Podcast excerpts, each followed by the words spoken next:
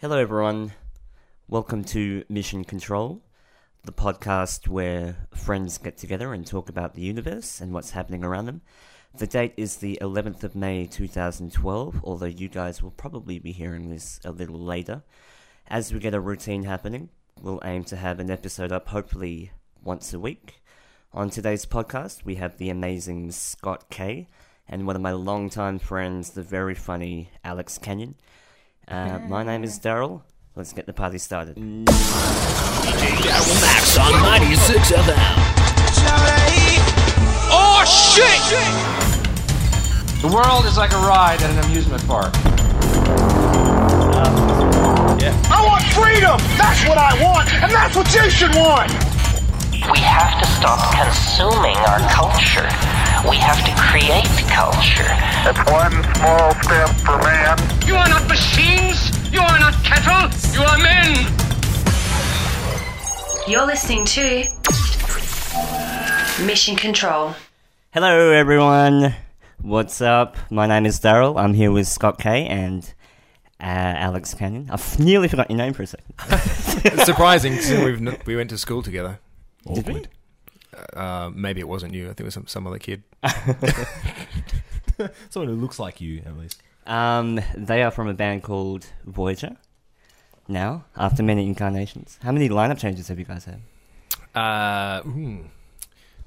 probably f- four, I think. Normally, it, it normally happens that there'll be uh, the same five people for at least four years, and then someone will drop off, and then we'll get another person in. The least keen person kind of just drops off the ranks, sort of thing. Right, right.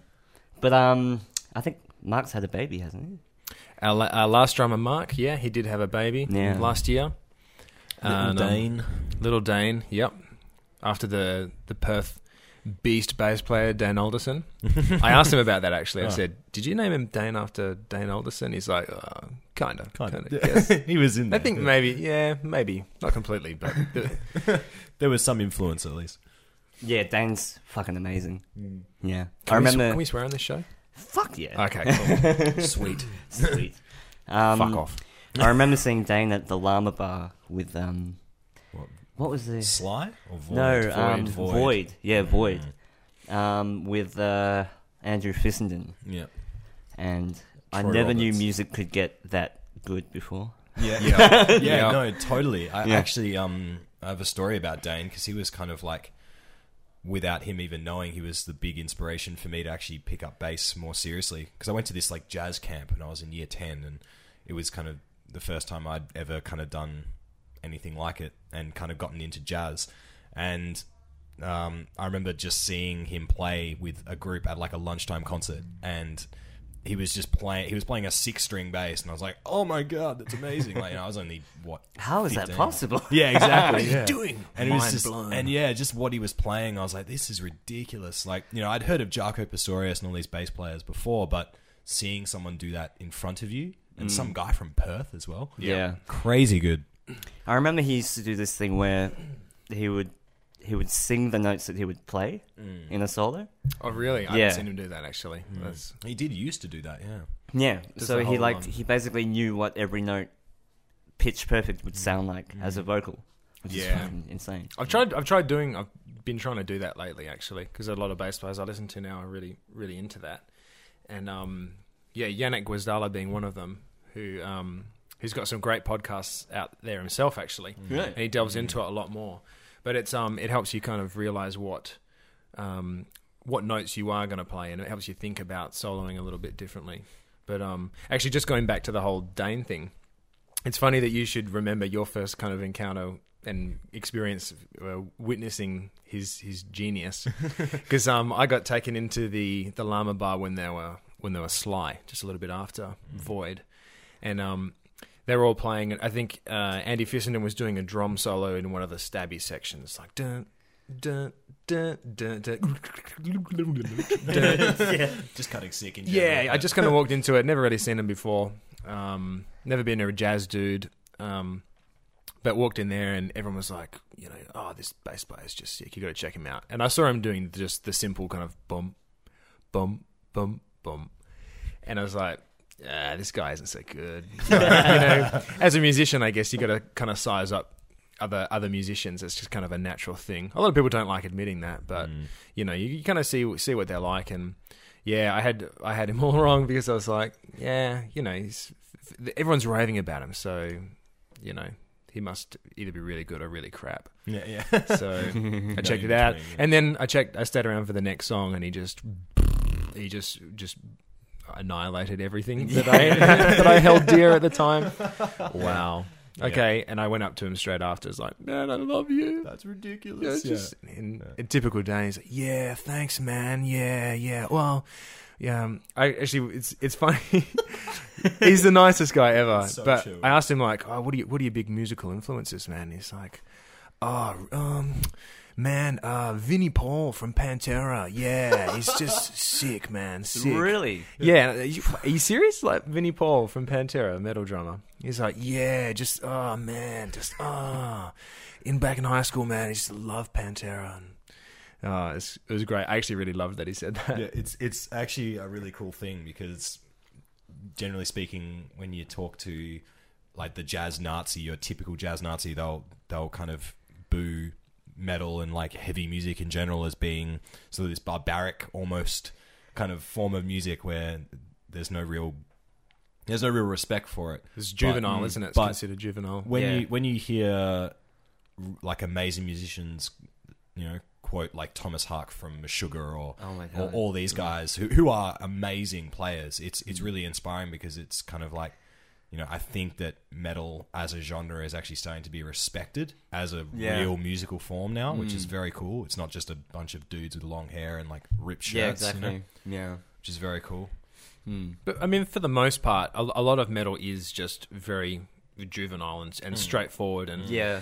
that's. I mean, Um, my does depend, yeah, my my kind of um, passion for metal does is definitely waned in the, these la- later years. Because, Yeah, same here, actually. Yeah. Because nothing, nothing but really the. be- I mean. It's like that with all music, knowing about music and being able to analyze it. You're always judgmental, and it kind of it, you can't get into a lot of things that way because you're like, I just don't like the way he played that note, or I don't know, the, I don't like the way that was phrased. But um, yeah, there is a lot of metal out there that is just, just you know, just oafish, you know, and Yeah, it it's- is. it doesn't do anything for me anymore. Like it doesn't, it doesn't Yeah. invigorate it. So I need stuff like, um, you know, a good example was um, the Faceless. Mm. Um, that when they were up up and coming in, in like 2006, and they had in, just insane, you know, technical stuff. But they, the difference was that they toned it down a lot, and they had a lot more kind of um, you know pseudo jazz passages. Mm. But the the guitar player was obviously such an Alan Ho- Holdsworth fan Yeah, that it yeah. really made the difference, and you start to think, wow, we we can hear the influences um, in metal Hmm. um, from from other places. It's great because there's not really other, any other genres like metal where you can pretty much take anything and, stick it into it, and it'll work if you- if you Yeah. do it well enough. I Yeah. think, I think the only reason why that's the case is because metal as a genre, and this is why I like it so much, is is so far in the sonic extreme that it means that you almost have free reign to do whatever you want because Yeah. you've already done the most vicious and offensive Yeah. thing you can do with sound. so- Anything, anything is kind of justified if you were Yeah. to do it. Yeah. Even if you were to go the other way, like Devin Townsend or something, and do something completely chill out yep. and and just weird, but it just works. Yeah. It also makes it actually more metal by doing that Exactly. because you're it's going, like going, you're- you're going extremes. against it. yeah, Yeah. like the you know the conventional method of just going balls to the wall and you know things like that's why I think M- Meshuggah is such a great band. I actually think they're just they're one of the most evil sounding bands because they're just one unrelenting but so droning and um, Yeah. you know But it's they not have just as- groove. yeah, Yeah, but like they're, Yeah. they're I doing can, You it can actually like your hip hop head to dance it. to it. Yeah, yeah, Almost yeah. like some of the yeah some of the um the breakdowns and stuff. You're like, And if it's anything- actually funky. I think musically, it's it's actually adds a lot of um, a lot more intimidation to it than than just ba ba ba ba ba ba ba ba ba Yeah, just you know? blast beats and- because it's like okay, well, what you know, you're not really thinking about anything that much apart from stamina, Mm. you know. hmm, endurance is like the, the big thing for like you know technical death metal and like death metal in general and, and black metal it's just in all endurance but like when you look at um, thomas hark playing and that, that band in general when they play it's just like there's yeah there's this s- sense of like a viciousness about them in general that's just really cool like the way that they just get up on stage and they all like i don't know like the vocalist jens has this really menacing presence even though he doesn't really do much Yeah. it's just seeing ki- like the stoic thing is almost yeah, kind of and like they all have intimidating. this this stance like they're preparing for battle. But Mm, yeah it's Hmm, yeah awesome. Yeah, very cool band have they played here recently? uh, Did they come to Meshuggah? Soundwave? Soundwave, Yeah. yeah. Fuck. We, I think you, I was with you. Yeah, wasn't it? yeah. They Um, were c- crushing. They were ridiculous. Yeah. Yeah. Yeah. When, Absolutely amazing. when I s- when I saw them at, uh, at Club Capital when they came a few years back, I thought it was it was horrible. Mm. Um, one I was I, I was so just overpacked that I couldn't even. I was standing way at the back and I couldn't really see anything. There was a smoke machine going. I couldn't see Thomas Hark doing anything at all, and um, because they were going di, um, I don't know whether the sound guy knew what he was doing too much. Um, I would assume that he would, given that they would have brought him over, but I couldn't even really hear. It's like I had to take my earplugs out to hear what they're trying to do, and even then it was a bit of a struggle because it was just yeah, it just it was Quiet all gig. Mm. it was all through the PA, and um, So it very quiet. wasn't an in-house sound guy. It was their own. Well, I think if if Ian, who's the in-house sound guy Yeah. for Amps and Capital, would have been mixing it, it would have been blisteringly loud. knowing knowing Ian, amps Yeah. usual. Yeah. Yeah. Yeah, amps is fucking loud. Yeah. Yeah. Yeah. I never realized it because usually I only go there now if I'm playing there. yeah, Yeah. But Yeah. as an audience member, I'm like, fuck, is it this loud when we play? yeah. No wonder. it's pretty pretty loud. And Yeah. It's pretty. And when full you've on. got you know when you've got a metal setting as well, it's, Yeah. I don't mind it so much if it's like India or something like that, Yeah. It- you- or electronic music because it's it's never there's never really kind of sh- shock noises that stand out. You know, Yeah. if it's not like a microphone is going woo like that, Yeah. you just "Ah!" so Yeah. you can- yeah. yeah. But do you do you wear like I wear earplugs? I wear the little f- crappy foam earplugs pretty much everywhere. Um, Um, and if I I, really- don't, I really hate. Yeah. I really should, but I've been pretty lazy as of late. Um, I mean, I've got these in-ear monitors that um, you can take the plugs out and use them as regular Oh, okay. because they're molded to my ear. But Oh, cool. They attenuate like 15 dB, I think. Mm-hmm. Oh, wow. But- okay. I don't know why I'm like fucking lazy. I like I like things that are loud. Like You, yeah, Mm. you do lose energy I know. from it. yeah, That's the thing. But I don't know. Maybe it's it's maybe it's a musician spectating kind of thing. Where it's like I can actually hear what's going on a bit better. yeah. I want to hear like everything, Yeah. you know. Yeah. But um, yeah. I get, it's not so bad when you are rehearsing and you know the songs. Then you can Yeah. throw them in. Uh, Yeah. Doesn't really matter. No- but no if, worries, if you're yeah. working stuff out, you want to hear everything. Yeah. You want to hear you know every single nuance. You want to hear it. So I just know. I'm so paranoid about going deaf. Like yeah, Mm-hmm. Yeah. Well, it scares the That's shit out how. of me. That's what everything we do is based on. I, if I much. lose that, what am I going to do? Yeah. that and that and your limbs. Mm. Losing an arm or something would be pretty shit. Yeah, but thought- um, yeah, um, like it just occurred to me, like even people on tour, how easy it, it is to have a drunken night out and break your wrist or something. Oh yeah, like yeah. you're fucked for the rest Yeah. of the tour. Yeah. Yeah. Tell me about it. It's like whenever whenever So I see worth like like whenever I play gigs with statues, which is my other band, my, my punk band, um, you know, like we're usually at playing at HQ and there are dudes skating around all the place, like band members skating, and I'm just looking at it going, like, shit, man, if anyone were to just stack it This is a liability nightmare. public liability. yeah. but it's like I just think to myself, it's like, dude, if I was on that skateboard, I would just fall off and I'd be I'd be fucked, knowing knowing Yeah. my sense of bad luck. But you know, I just yeah, I can't put myself in risky situations anymore. Like Yeah, that's one thing that I've thrown out the window entirely. Going going back to the whole sight and or hearing loss and things like that. I don't know. You guys are probably most people have the conversation with like, well, if you could, if you if you were to lose either your hearing or your vision, what would it be? What would you if you had to choose? What would it be? shit. Um, So for me, I've always answered I would lose hearing.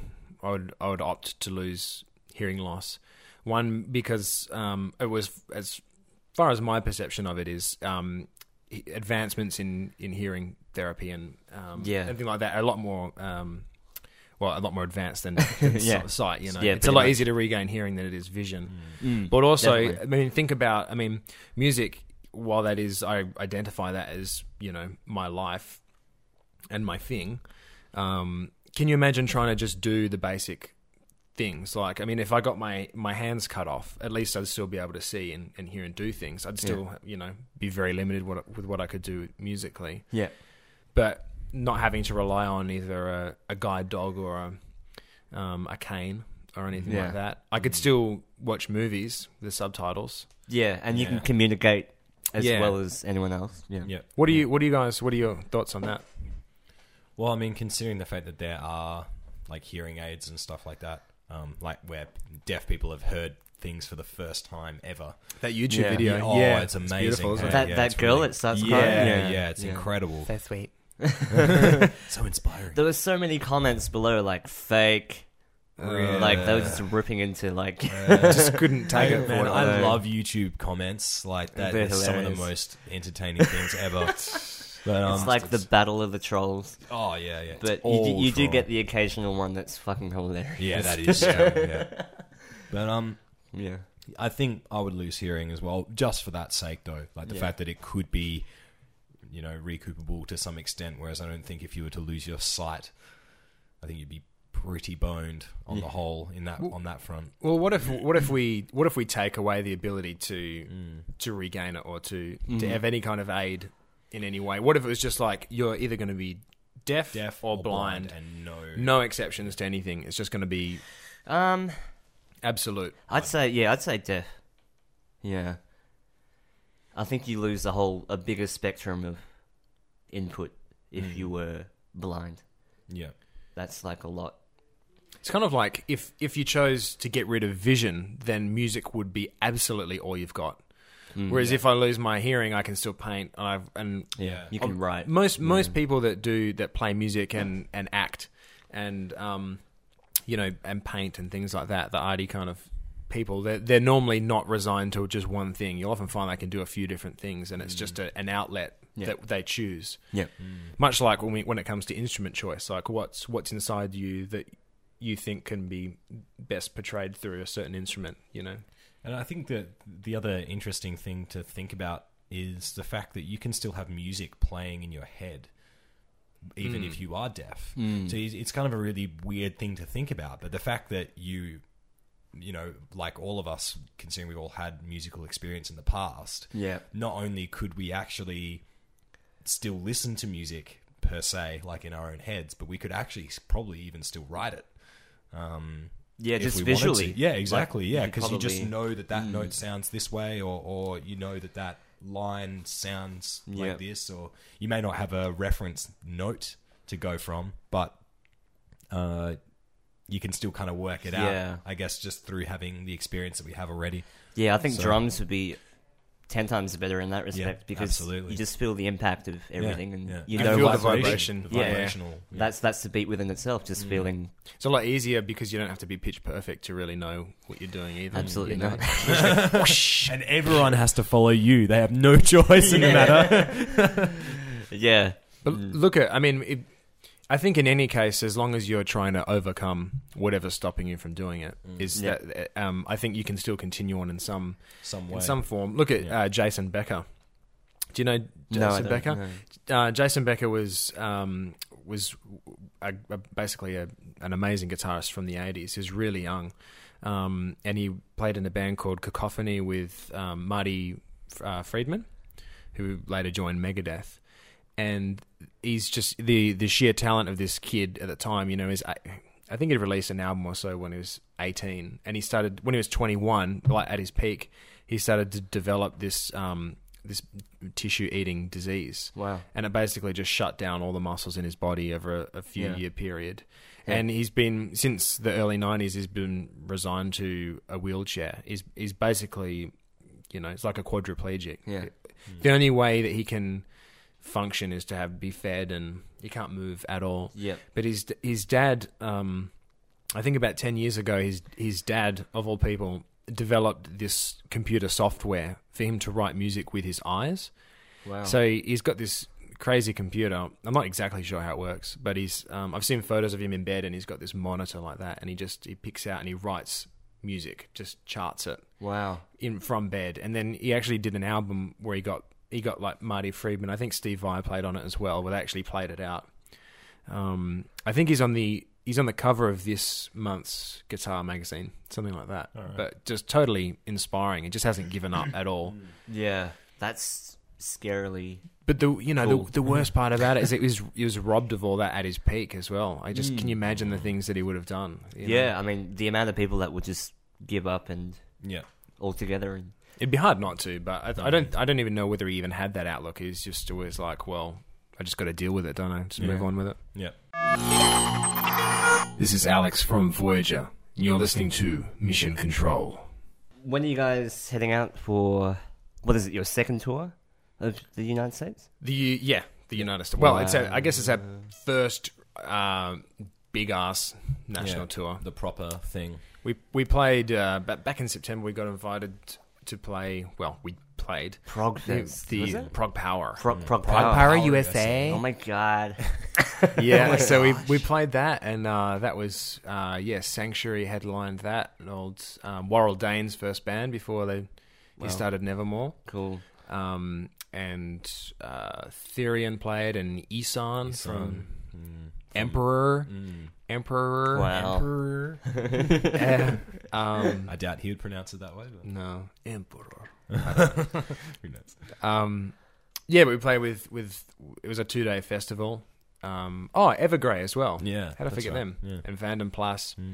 Um, yeah, that was a f- fantastic show. Uh, I think the week prior to that, we'd played in um, this little bar called uh, Bar Matchless. There's an old hardware store turned into a um, a trendy hipster kind of bar Corner bar. yeah, in Brooklyn, in the heart of Brooklyn, and uh, that was that was on the 10 year anniversary of September 11, Wow. the Okay. attacks, Yeah. which was really quite surreal. Like, Yeah. it, and it was a really cool way to kind of, you know, issue in this this this whole new career kind of landmark. You know, the 1st time you're Mm. playing in United States, which, which is a, a dream for most people, Yeah. musicians, especially from Perth. Yeah. and we play on like a monumental Um, Yeah. kind of day. Nah, nothing's better than the Civic on a Thursday night. Oh, Do you those remember? gigs. No, no, no. Those What's better is I, I played in our band, Daryl Seraphim, before you joined. we played um, at the White Sands on a Wednesday night. really, White Yeah. Sands was a cool venue though. Yeah, Mm. but not so cool when pretty much the only person in the room is my dad taking photos, Oh, and I was 15 at the time. Yeah. that's okay. You gotta start somewhere. I've still got the photos. Really? Yeah. it, it's basically just it shows off the vast um, size of, of the the White Sands at the time. Yeah. and how many makes the chairs. room look good. Yeah, the Yeah. room looked gross, huge. You could have had a wedding in there. Yeah, that and the Lookout. I remember Lookout was pretty good for touring bands. that was good. But um, yeah, my I well, my dad lives in Scarborough, and he lives um just down the road from that basically. And I used to go around um when it was my weekend with him every second weekend. And basically, all this the fucking asshole club bastards that used to come out of that place would go up our our street and just just the noise and just just oh, it really pissed me off. And some of the you know. conversations you overhear are just like, wow, you Yeah. guys are just scum. burnouts out the front of the house. Um, so if you were one of those people, shame on you. For shame. Fuck you. I can imagine. Yeah. I can't imagine living like in Northbridge either. Like the The some of noise them, and- some of the places are really nice. I'd like. I mean, I think, I think if you're a single, per, I mean, you wouldn't, you probably, probably couldn't do a family in Northbridge, but oh, definitely not. um, if you don't really care that much about noise, yeah. um, it's pretty good. Yeah, I mean there there are some streets like around Lake Street and stuff that, That are a have bit more- some decent places, but yeah, Like I'm in, um, I live in Leaderville, so um, I'm kind of tucked out of the way on one of the main roads as well. But it just means that you can't really make that much noise without other people hearing it as well. Yeah.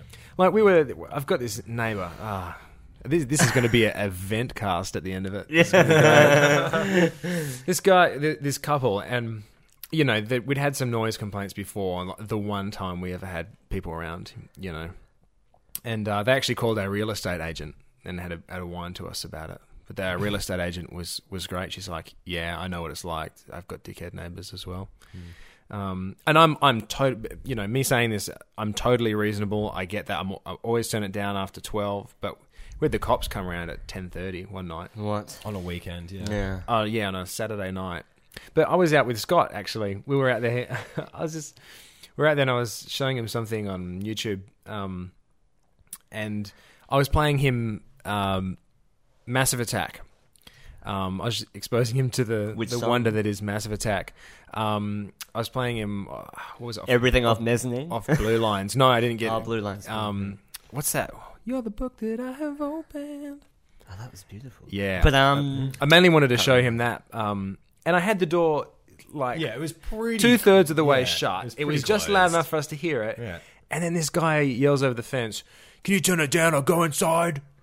And oh my god, I just Honestly, mate. if I if, if we hadn't we had the I- well I had a message on my voicemail f- that week saying you've got to just not make any noise for the next two weeks. So I was That's like, fucking what stupid. the fuck, man? Yeah, Come on, so I said, stupid, it's, man. It's quarter to twelve, and it's like it's just me and Scott. Yeah, just, we're just outside, just hanging out. talking. Yeah. It's outrageous. Really? So you serious? they sleep in hammocks in the backyard, I think. And Yeah, any yeah. time there's a little spike of noise, they get woken up. and they've got nothing better to do Than at that whinge time. of the about night. it. What What's the actual like legal time limit that you can have noise? Isn't Um, it like eleven? Seven. I've, um, the last time I, I was aware, well, the last time I heard, it was seven p.m. on weeknights that you got to kind of keep it down and don't be too rowdy.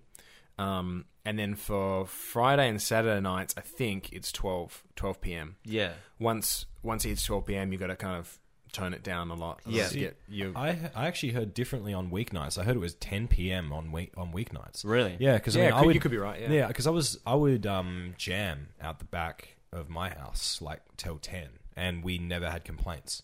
Um, and I'm almost certain that that yeah, it's because they actually legally speaking couldn't complain until it hit 10. Yeah. Um, I, I mean, don't quote me on that, but we never had any problems ourselves. Um, and from what I can remember, ten seems to ring a bell for weeknights. But yeah. yeah.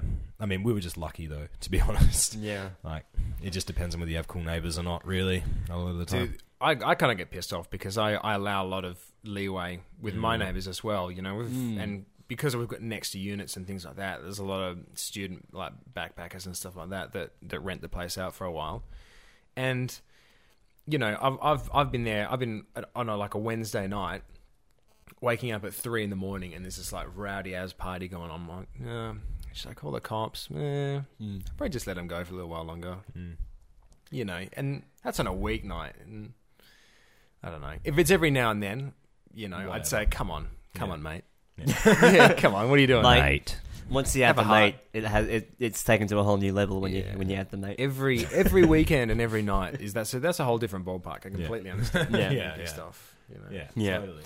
But yeah, so Voyager's tour, touring schedule is pretty good. Biggest tangent ever. Uh, no. Yeah. But that that's cool. Like, how many dates? Like, you've got a shitload of dates coming up. Seventeen. Seventeen. Seventeen dates. So are you starting at the east or the west coast? We well, the, the plan is to fly. Plans to get the visas first. Yeah, isn't get it? the visas. Get into the country. you're out there, just yeah, do it. Do it with more than organize a US tour in more than eleven, Eleven weeks. weeks. Yeah. That's what we're doing. it Give in. yourself like four, five months at bare minimum.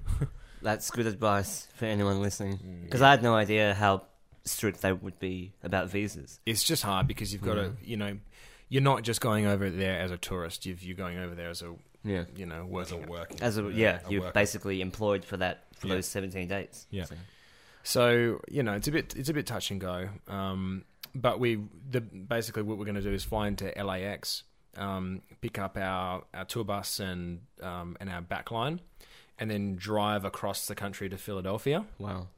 and then start um, start our first date. on the twenty fifth, isn't it? Yep, Yeah. of May, May. May. Yeah. Wow. 2012. in case you're listening to this in the future. or the past, if you're. I'm one of getting those that. crazy time traveler. Types. I'm getting that, that travel tingle.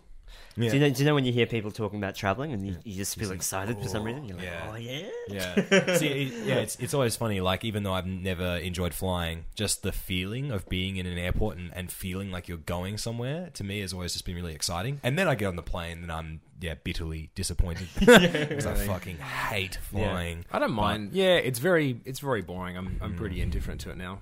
But um, you do, yeah. It was like, oh, wake up early to go to the airport. Yeah, yeah. Mm. Because it's unnatural. You don't normally wake up that early, especially if it's like three in the morning.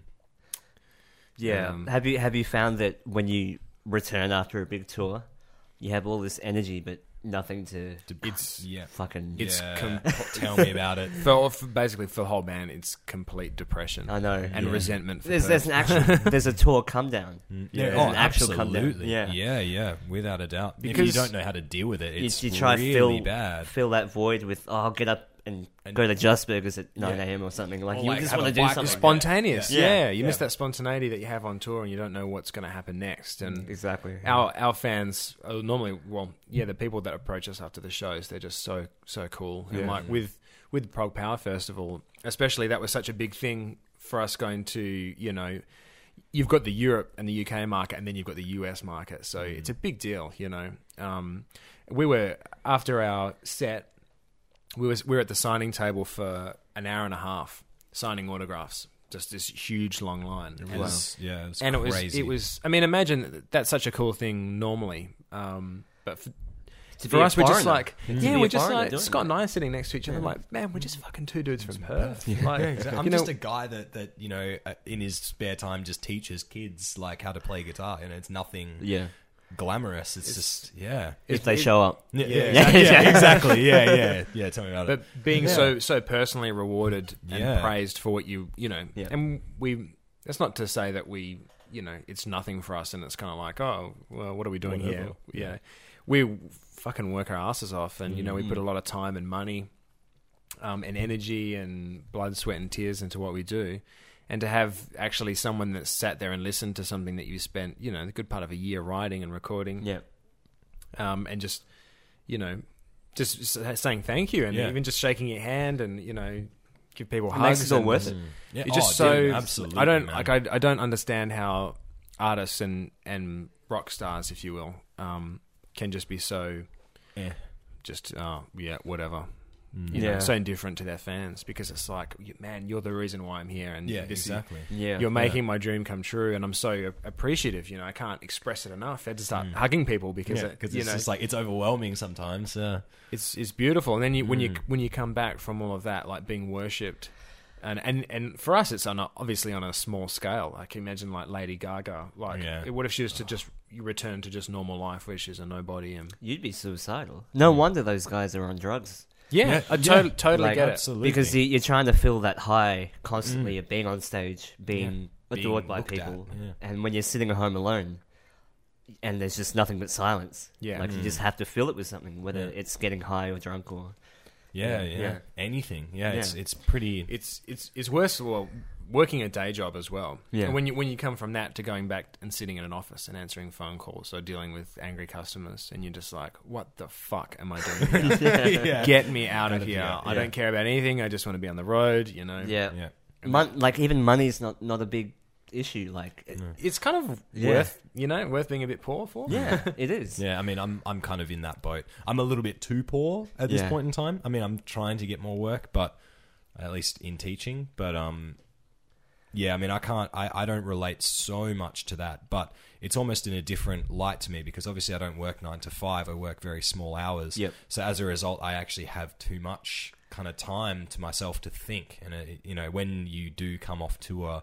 And you go back into kind of that sort of level of work Yep. as well. It can also be really horrible because you've got even more time to fill. You have to actually motivate yourself to yeah. do something rather than if Yeah. I'm not here, then oh, that's a good point. Actually, Yeah. I hadn't thought of it. Like being Yeah. being a freelance worker means that you have to motivate yourself all the time, and sometimes yeah, Mm. you just don't have that drive, especially coming back from tour where.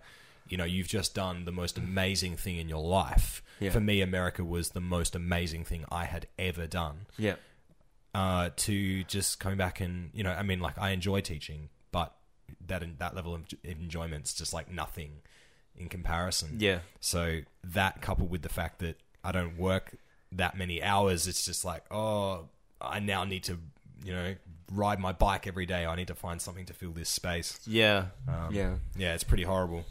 Yeah, especially being freelance, where the amount of you know work is entirely dependent on how much you're willing to go out there and Mm. yeah, actually totally. find it. I'm, yeah. I'm see, I'm actually really horrible at um, self-promoting stuff that isn't my music.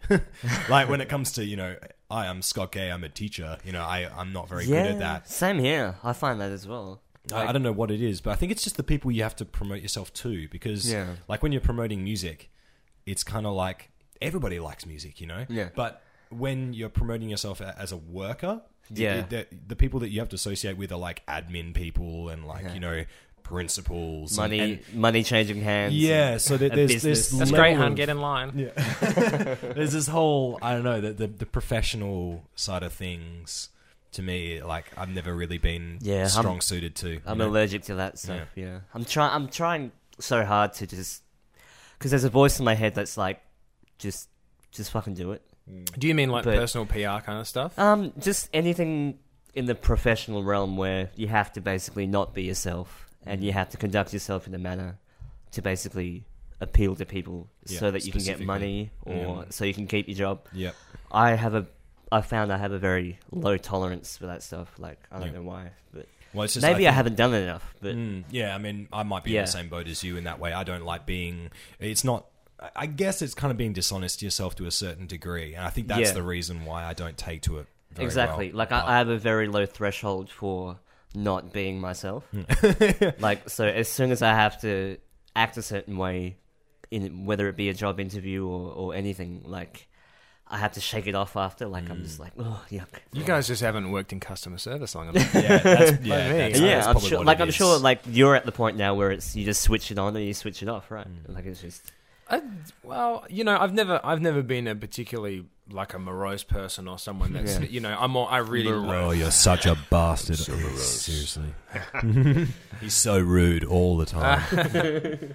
I'm, um, I've always been a, you know, I'm very chatty and I like, I like talking. and I like, you know, I like telling jokes and making people laugh. So when, when it comes to that, and if I can kind of put that element in, and that, that's what most people in, you know, in sales and service and things like that, they want anyway.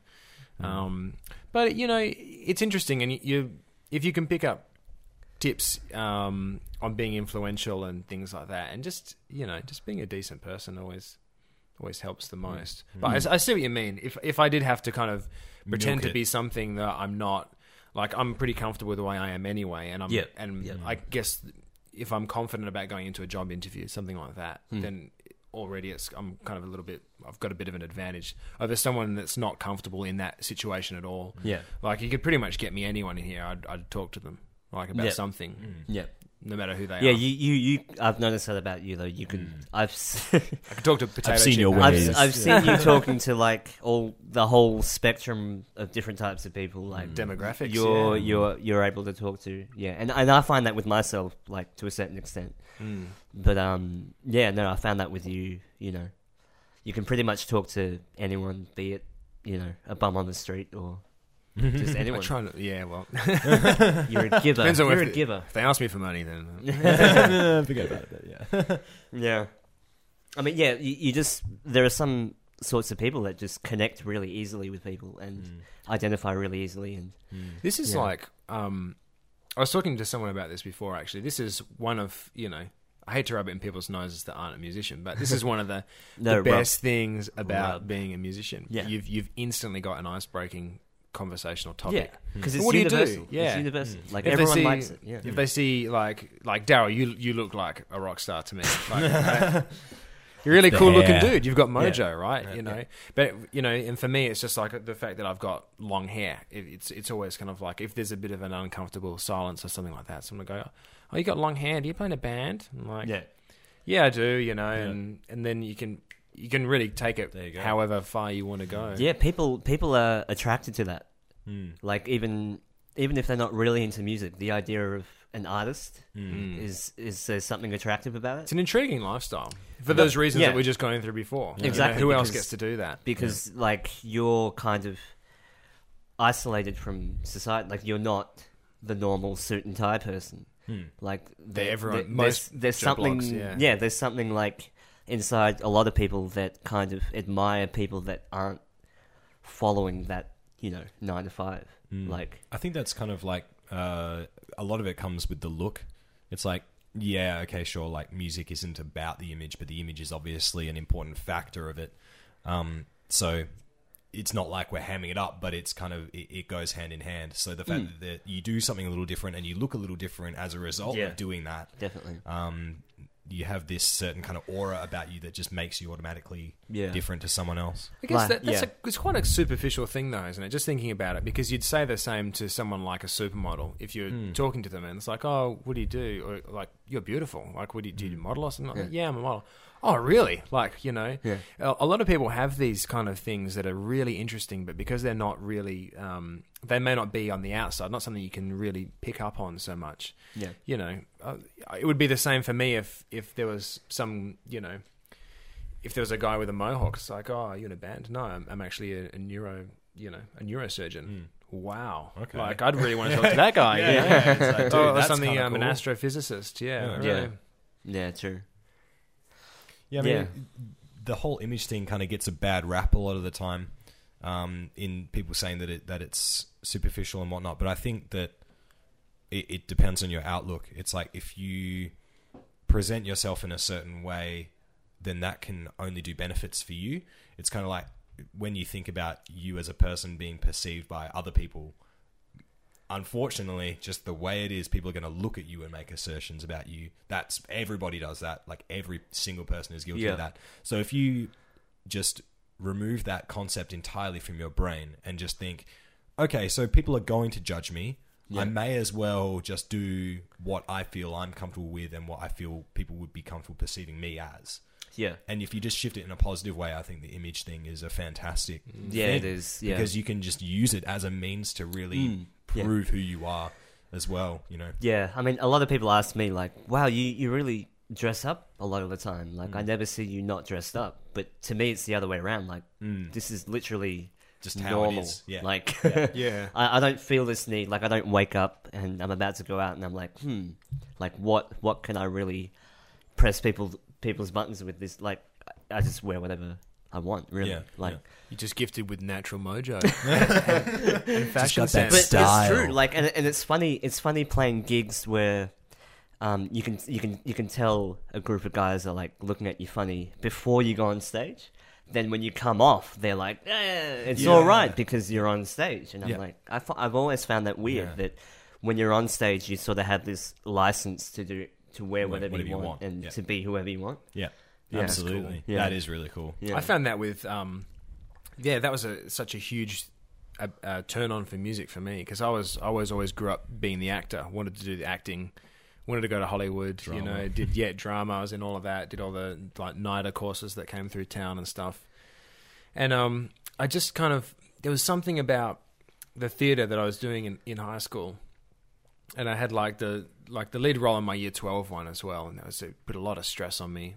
And I was like, I was moving house at the time, and I was in I was in Seraphim that band and Inter Alia this other metal band who were all all gigging, yeah, yeah, and practicing, and I, I- um, yeah, I almost fainted with the amount of stress I was under. But there was this something about the theater and the, and the other the other actors around me. They just kind of it, there was this air of um, I don't know. It was just it just kind of started to seem really fake to me, but in not a good way. Yeah, And originally, like what really contrived. I think like really yeah put and, on and yeah. you know and very s- there's this. I'd go to other plays and stuff like that, and it'd just be this air of self indulgence yeah. and and especially when you'd see someone that was really getting into it, and it's like, you know what, I don't even believe you.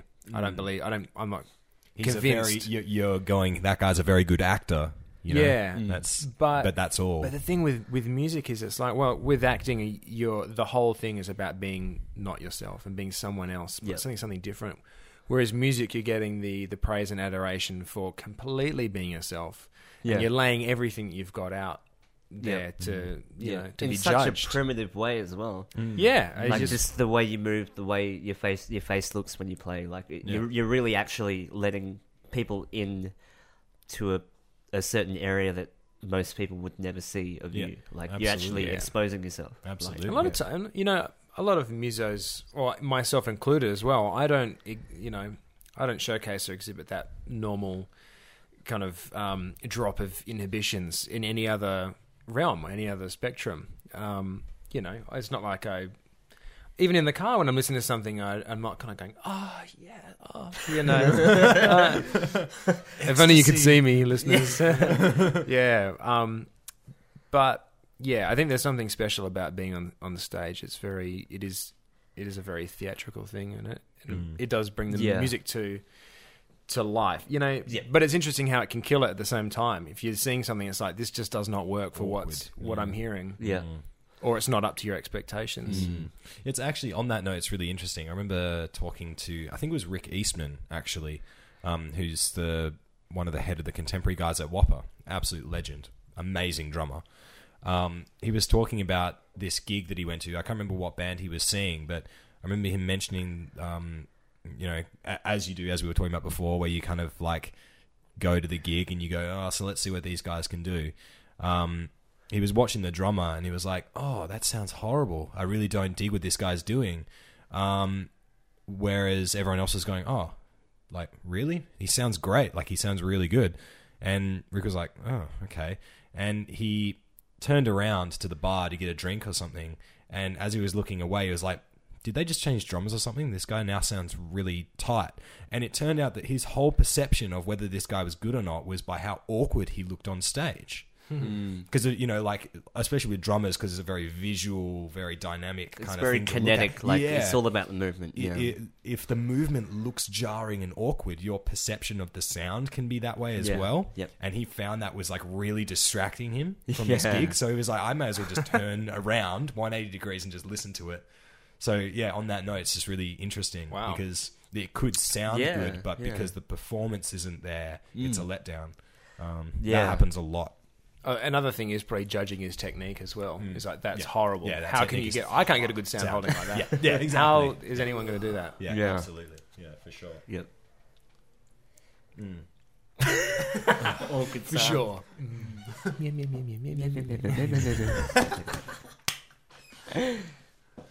Okay, well, um, I remember when I was hanging out with you the other week, you gave me a little card with a download link for your album.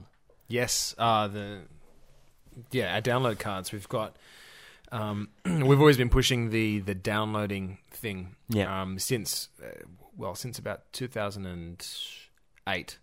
Uh, no, yeah, uh, their second last album that came out, "I'm the Revolution," we we realized that a lot of people were starting to download, um, both legally and illegally, and uh, you know the uh, for a lot of people the the need to collect CDs is starting to wane. Mm-hmm. Yeah, And um, so we, we thought it'd be would be stupid to not have that available to people. They can if they want to download it, they can download it from us for like fifteen bucks. Yeah, and cheaper price. yeah. it's like it's a small price to pay for a whole album that we've spent all this money and time Yeah. on. And um and basically the the mission statement behind this is like you're you're you know where the money's going. It's going directly to us, no one else. yeah, there's no middleman. There's no. Yeah. It helps if you're going to download. download it. Yeah. Just don't you know? Please download it from us directly. You know. That's it. Exactly.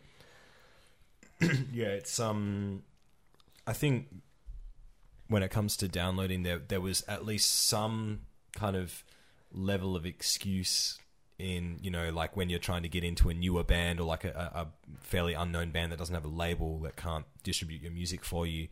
There was some excuse to downloading a few tracks and, and having a listen, like you know, like the LimeWire days. You know, I can remember Yeah. I got into Devon by downloading a few of his Yep. tracks, admittedly Soul Seek and Napster and all stuff. that stuff. Yeah. So I mean, o- on on one level, at that time, it wasn't as bad, um, but nowadays there's just absolutely no excuse, as far as I'm concerned. Yeah. Um, you've So got you- this is I know we've this is a, a really interesting topic for us because we're involved in it as well. I think all three of us sitting here have at some point illegally downloaded music Hmm. Yep. Mm. um, or movies for that matter. You know, but um, yeah, I think like I'll let you talk about this as well, Scott, because a lot of the excuses used was I need to know what it's going to sound like before I want to buy it. Yeah. you know.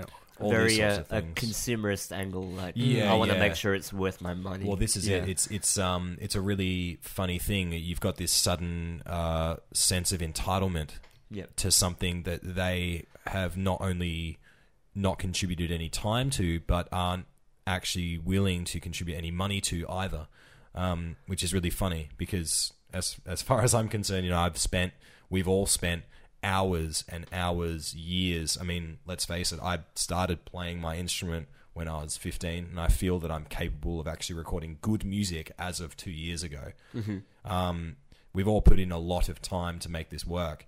Um, so to have someone kind of go, "Oh, I- I'd prefer to listen to it first. Okay, well, fair enough. We've got this great new thing called Bandcamp.com, which means that you can Yeah, Bandcamp. you YouTube, it's Facebook, amazing. Yeah, you've got MySpace. all of this access now, and and bands these days are just putting up the whole record for free stream, Yep, yep. which means you now legitimately have no excuse not to buy it if you enjoy it. Yep. And that's just bottom line. If you don't enjoy it, then just stream it and go eh, whatever. But Yep. you know you've got so much access now. If you enjoy it, buy Yep. it. Definitely, I think the the internet as a whole has shaped the the entire music industry. It's Hmm. such a big impact now on it. Yeah.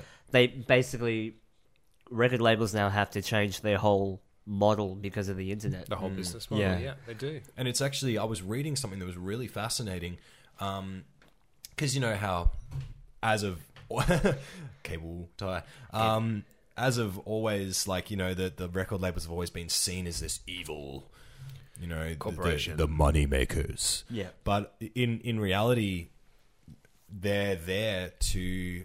Yes, they are there to skim a little bit of money on top, but at the end of the day, they're really helping the bands out in huge ways. Mm. Touring, funding for recording, which is not cheap by any stretch yeah, advances and stuff like that. so yeah. It, it was it was really interesting because the the the labels have already changed their business model to include things like iTunes now, which ironically take a bigger cut than what most labels would take, you know, Yeah. on a sale. We don't. We didn't see, sh- see shit from iTunes, Mm. Yeah, do we? yeah, exactly. We get Yeah. like thirty cents from every I- song. iTunes will take thirty percent, um, which when you when you dumb down what iTunes is, it's a big server that holds your files and distributes it to people via that server, which is not really a big service, to be perfectly honest with you. Yeah. So they've got the real estate. They've got Um, Yeah, the they've, market. they've got they've they've got the image, which is what you're paying for Yeah. essentially. But Mm-hmm. for thirty percent, when all they have to do is hold on to your music, let's take what a label does, where they actually physically move CDs all across the planet.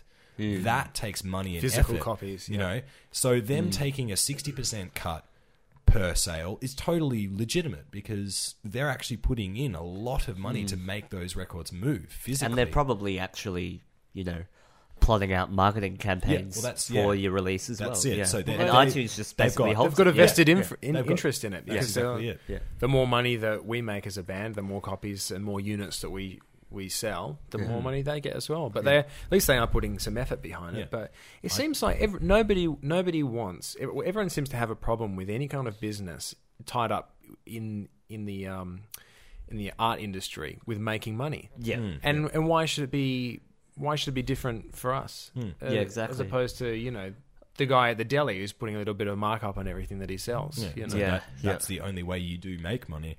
So, but what what's really interesting is that labels have had to, as a result of things like iTunes, change its model so it includes the thirty percent that iTunes now takes. So, as a result, the model that we now have is actually worse. Yeah. Um, if you're associating with a label, um, you know, so everyone's like, oh, you know, the labels need to change their their scheme. Well, in reality, they already have, and unfortunately, the only way they can deal with it is by actually worsening the deal. You know, that's Yeah. why we have 360 deals now, where labels will take a cut of your merch sales and touring and touring and management, so that they can stay afloat and help you still. Yeah. you know, a- in in return, you know. So it, it's it's kind of yeah, it's kind of funny to look at it now and go, man, labels like labels are great. labels are, are really good, you know. yeah, in reality, I think they, they, they get the bad rap. They get Yeah. they're they're like the fall guy. When when something goes wrong in the music industry, it's Blame the always label. it's always a label. Yeah, yeah, always yeah. I mean, Mm-hmm. But, but think about, you know, and everyone's really quick to forget just how essential they were in this whole thing Hmm. from the get go. yeah, It's only until a couple of years ago that, you know, th- even even now, I guess you could argue that they've been made redundant to some extent. yeah. But we wouldn't be where we are where we are now without them. no way. Anyway. no way. So so who who are you guys? Are you guys s- signed to a label or? Yes, Yeah, sensory Sensory. records. They've been fantastic so far. We've Wow, got we've got a um, it's a it's an it's like a, an indie label, isn't it? Yeah. So it's not a, not a major label, um, but it's run by this guy called Ken Golden um, in New Jersey, I think. Hmm. And he's just been, he's actually just, uh, he's a businessman first and foremost, which is what you want, and I think what exactly, you need is yeah, a business. yeah. Um, it's all good, fair and well to get into it because you love the music, but if you haven't got the, the Business smarts mind. to, yeah, Eventually, something you're has to just come going to be, back. yeah, yeah, well, yeah, well, you're gonna- yeah. totally. yeah. Um, but he's um, he he really loves us and believes in us, and he's been he's been so generous. You know, he's, for this tour coming up, he's given us um, you know a whole bunch of CDs to take just to make just raw profit on, which Wow. is just so kind. It's Yeah, like- um, it's wicked. Yeah. there was no need for him to do that. It was just sort of, yeah, out of the kindness of his heart because he knew that we were traveling halfway across the world. Yeah. and, you yeah. know, It is really cool. Like we've I've, we bought some gear for this tour that's getting getting sent to his house. He's going to store it for us, and um, it's all it's it's actually really great to have someone that is so passionate about that particular niche of music, yeah, but but knows his stuff and is is willing to to give it his best shot for us as well. Mm, I mean, I guess when you kind of know the people behind the industry and the behind the business, um, It's it would be nicer. it'd be ign- ignorant to say that there wasn't you know um, exploitation going on. It has never gone on in industry because you s- simply know that's not true. Yep. But um, yeah, I, I don't know. It gets it gets a bit cu- confusing where to stand on it because as a you know you can you can you can look at it from the standpoint as us as working musicians and as the listener as well. But you know, I kind of think well, if it weren't for pirate music, I wouldn't have gotten into about like you know hundred bands that I would have heard otherwise because someone someone burned a CDRW Mm, Yeah, for me in high school and exactly, gave me all these tracks. And you, you can't pirate a live show. So when they come round, you're going to buy a ticket to go see them. Well, that's that's Yeah. where Yeah. bands are now solely relying on. When, when- touring. before it was like album sales Yeah. and then touring and stuff like this. Now it's not even it's not even touring really. Mm-hmm. Yeah, it's no. basically just like the merch, the Yeah. t-shirts, merch is Um, everything. and now like it's actually pretty inspiring to see bands like Perif- Periphery um, and other kind of those bands that are uh, having now to think outside the box and they they offer lessons on tour and that's how they make their coin. Wow. Mm. Yeah. and Cool. and bus hangs. Well, yeah, actually, Well, they they just charge like, um, listen, come and hang out with us on the tour bus for the night. Um, yeah. it, just give us fifteen bucks. You know, it's like a cover charge. Yeah. Yeah, and It- we it's can- kind of a bit. You know, it's a bit naff, but you know, it's kind of like pay us But to hang yeah, out. I but- guess the cool thing is like it's kind of forcing bands to think of things outside the box. Yeah. Mm. As well. And I think as Yeah. the the cool thing about what's happened um, with like things like Facebook, for example, as much as I hate to bring it up all the time, but um, the great thing about it is the fact that the rock star image is is fading in Mm. a sense that every person is like one step removed from you Uh-huh. know, a famous person, and you can get in contact with them very easily now, which I think like I mean, obviously every person wants their privacy, but I think that there's a really cool element to that because it means that musicians and bands have to interact with their fans, and I feel that you know the fans are what's keeping you afloat. I think the least you could do is just have a brief conversation with some of them. And it's actually one of Yeah. the best It's- parts. it's of that. fantastic. It's getting I love it. recognition and, Yeah. Mm. and communication. And Yeah, it's like it's- to, and- Mm. know, to know that one thing you've done has affected some person. yeah, exactly in some It's way. like- but we like um, the the era of the rock star is really really dying out, and Mm. Yeah. beca- because you, you nobody. can't distance yourself from your yeah, fans. nobody wants to, you know, have have a rock star swing by their town, you know, once every year or a few years even, Yeah. and be treated like shit by them. Yeah. you know, and I don't think people think that's cool anymore. Yeah. And with the with the internet now, everyone is accountable for what they do. People can. We it, Instantly- you like to think so. A lot of the, from what gets Yeah, said, you I think, mean- what are you what are you doing? Yeah, man? I mean, but with, with with social networking and stuff like that, Yeah. like Yeah. it's you can't you. It's very hard to get away with things now. Yeah, you know? it's it's kind of like um, you know, you can quite easily just say to 400 people, "Oh man, met you know so and so from this band. What a dick." Yeah. you know, and it just completely throws you know people's perception of of the band even out the window. yeah, Uh, Um, which yeah, it's, it can be really damning.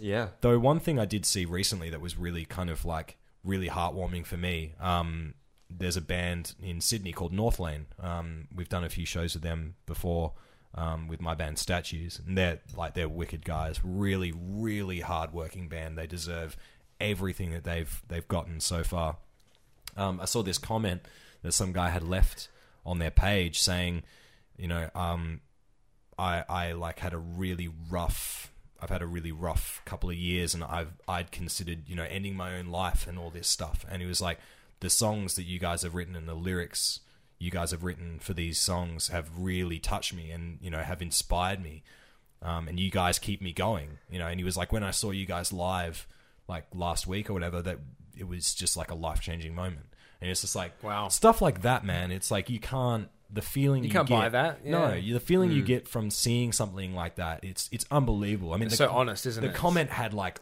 500 likes and like you know the like obviously the guys from north lane saw it and were like holy shit this is amazing you know um Yeah. and that sort of thing is just like i don't know there, there's very little that tops that feeling you know? Yeah, and, and yeah, the with the internet now, it's like it's so easy to get in contact with people that would otherwise be. the uncontactable you you just would wouldn't have a chance in the world of ever speaking directly with these people, but You now know, it's like yeah. so close. Another great thing is it actually lets the fans be a part of Yeah. of the band. I've got two good, really good examples here. Um, there was a, a guy in Melbourne that that loved loved Voyager, and he, he just loves us. And he said, oh, "I'm a um, I'm a PR um, manager or something like that," and he, he basically does um, branding and PR branding and things like that. So he goes, "I would love to design you guys a new logo." or a logo or something like that, some kind of um, art concept. And he and he just did this thing. It must have taken him uh, well at least a few days. Um, and he came back to us as if we would have paid him five thousand dollars to draw us up an, an image and and a new logo and a design. And he, he came back and there's 14 different styles. And it's actually funny because the, the first one that he had was the one that we've stuck with. And that's our new, or, or our latest Voyager. Voyager V. Um, it's been tattooed on two people now. Yeah, um, and that's because of his work Yeah, and it's like, how how great is that? It's not it's not only like, but the, you got to realize that the fans aren't just meaningless numbers. They're they're people with experience committed. and and they things have jobs that that could help you and our, our, there was a, um, a really nice woman in um, is it uh, Quebec, Alex Alexandra, her name is, and uh, and she she loved us, and it was kind of a similar sentiment like that. I'm I'm quite sure she she'd come from a rough time, and she just really loved the band, and she's I she's goes, I'd love to design you a, a whole website, and she's it's up there now. You can check it out. wow. www.voyager-australia.com free plug Sweet. That story isn't actually true. I just needed it as a segue to the website. But yeah, it's it, that whole thing where fans can actually express themselves to you in that way, is and make really an cool. impact on the band and, and vice versa. Mm, absolutely, because I mean, there are points where the ba- where band being in a band can be really rough. Yeah. and like sometimes just getting that comment from someone going. Man, you know, that, like the show you guys did two weeks ago was amazing. Like, I Yeah. want you guys to keep doing what you're doing. Like, so much as hearing that from one person is Yeah. enough to just go, oh, like reinvigorate that Yeah. fire in you. we had, this is a, another great thing about the Prog Power Festival, and I guess while we're talking about it, I, I definitely have to make mention that any anyone that hears this from the United States, you just got to support this thing because it looks like it's It's amazing. It's The well, photos I saw were fucking Yeah, It was yeah. huge. It's it was a incredible, huge man. festival. Yeah, it's um it's there's one guy that's basically running the show and he, he needs all the support he can get so i don't i don't know whether how many more shows there's going to be but it, it desperately needs more support as well um but what glenn glenn harveston his name is um the promoter of the show I got the mastermind behind it all. He lets fans that are on the forum on ultimatemetal.com um, actually bid for um, for sponsoring rights to the bands. So it, it means that they can, um, you know, they'll they'll pay so much for the band to come over, um, and he'll he'll allow fans of that particular band to donate money to the cause. And what happens is we, we when we went over there, we had um, a number of different sponsors that had you know put five hundred bucks in. You Wow. know, not small amounts of money that's um, by any means. And um, you know, and they got to spend time with us after, and you know, we could really just share our appreciation in person. Like, thanks so much. You know that you guys just bought our hotel rooms for the next Mm. two nights. yeah. Um, and they took us out for dinner after the show and just spoiled us It was- rotten. It was incredible. And they're just it's like, So wow, cool. Mm. thank, thanks so much for believing in us, you know. And it, and it, and at the same time, it's such a great thing for them to do because normally they wouldn't be able to do that. But they've actually they've got this thing where they've um, you know, oh, I, I just I'd love to just link this to prostitution somehow. no, but it's it's it's such a, a nice and uh, a nice gesture, you know, if you will. But at the same time, we want to show our, our appreciation for it by Mm. you know spending time with them Yeah. and, and thanking them for it. Yeah, it's an incredible thing. But a lot of new opportunities are being, uh, uh, you know, are necessary now. They have to they have to they have to be done. Otherwise, no one's going to be around, and it's the people that are constantly bitching about having to pay for things that are going to be then oh why aren't there any bands playing why aren't there any albums why Yeah. can't i get this album it's Yeah. like well you ask Have yourself you look in the paid- mirror Yeah, have you paid for the last five records that you've just listened Exactly. to? That's the question you've got to ask I yourself. mean, e- even the amount of people that you know show up to gigs and the look on their face when they have to pay, you know, eight or ten dollars. They're like, Oh, what? it's ridiculous i They're know like, I have to pay to come and see music. Well, that's this is our work. This Yeah. is what we. this is what we rely do. on. yeah. Like, You know, I, I- I think that there's that that some people are have, are just so foolish about the whole thought that they think that we somehow teleport to and from venues with all our gear. Yeah. And that we actually didn't spend any time writing the music. We didn't spend any time at all recording the music and we didn't pay a single cent for any of it.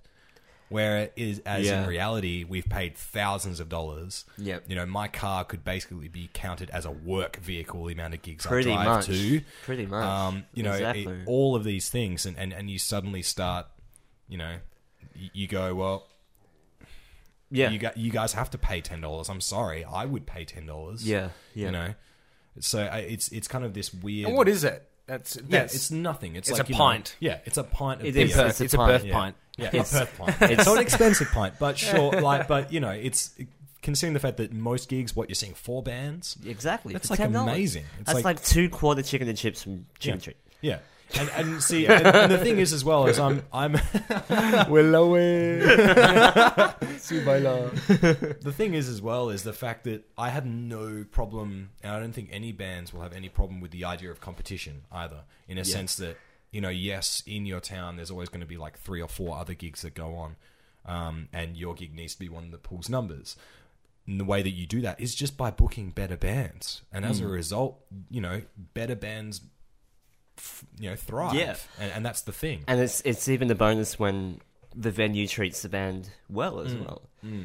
Because a lot of venues have suffered because because they haven't They treated did- bands properly. yeah, they couldn't give two shits about who Yeah. plays. yeah, yeah, that's it. Yeah, and then that's they very wonder true. why no one's coming to their gigs as Yeah, well. yeah. They're wondering Yeah. why is this bar half full? And it's like, Yeah. well, if you had taken the time to listen to the bands that you just went, oh yeah, whatever, like to hiring, Exactly. then you would be able to work out the fact that you know some bands are good and some bands are, are shit. You know, yeah, it's- That's actually that's I've, just how it yeah, is, I've you read know? that that's actually a fairly big problem in the in the states. They'll, Huge, yeah. The venues will be the booking agents as well, and they'll they'll book these bands, but the bands that are quality charge too much, and they don't want to pay that for a band. Mm. Yeah. So they book the the cheaper bands that are less established and Yeah. they're And less they bring no one. experienced. Yeah. They bring no one, and then the band has to take a cut in their pay Yeah.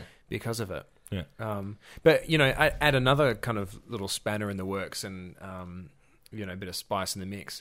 When we've got um, bands in in Europe, when you go over to Europe, a lot of them are pay to play, and Mm. yeah, the band actually has to outlay costs to even have the opportunity to play the gig. Yeah. You know, and wouldn't that, wouldn't that suck if you've l- outlaid all this money and then you've got? Um, I know from my experience, the Euro fans are very appreciative anyway, but having someone turn around and go what 10 bucks or 20 20 sorry euros 20 euros for a show Hmm. that's re- you know It's absurd. Yeah, get stuffed kind of thing um you'd be like whoa hold on Hmm. give me throw me a frickin' bone here yeah, yeah, totally.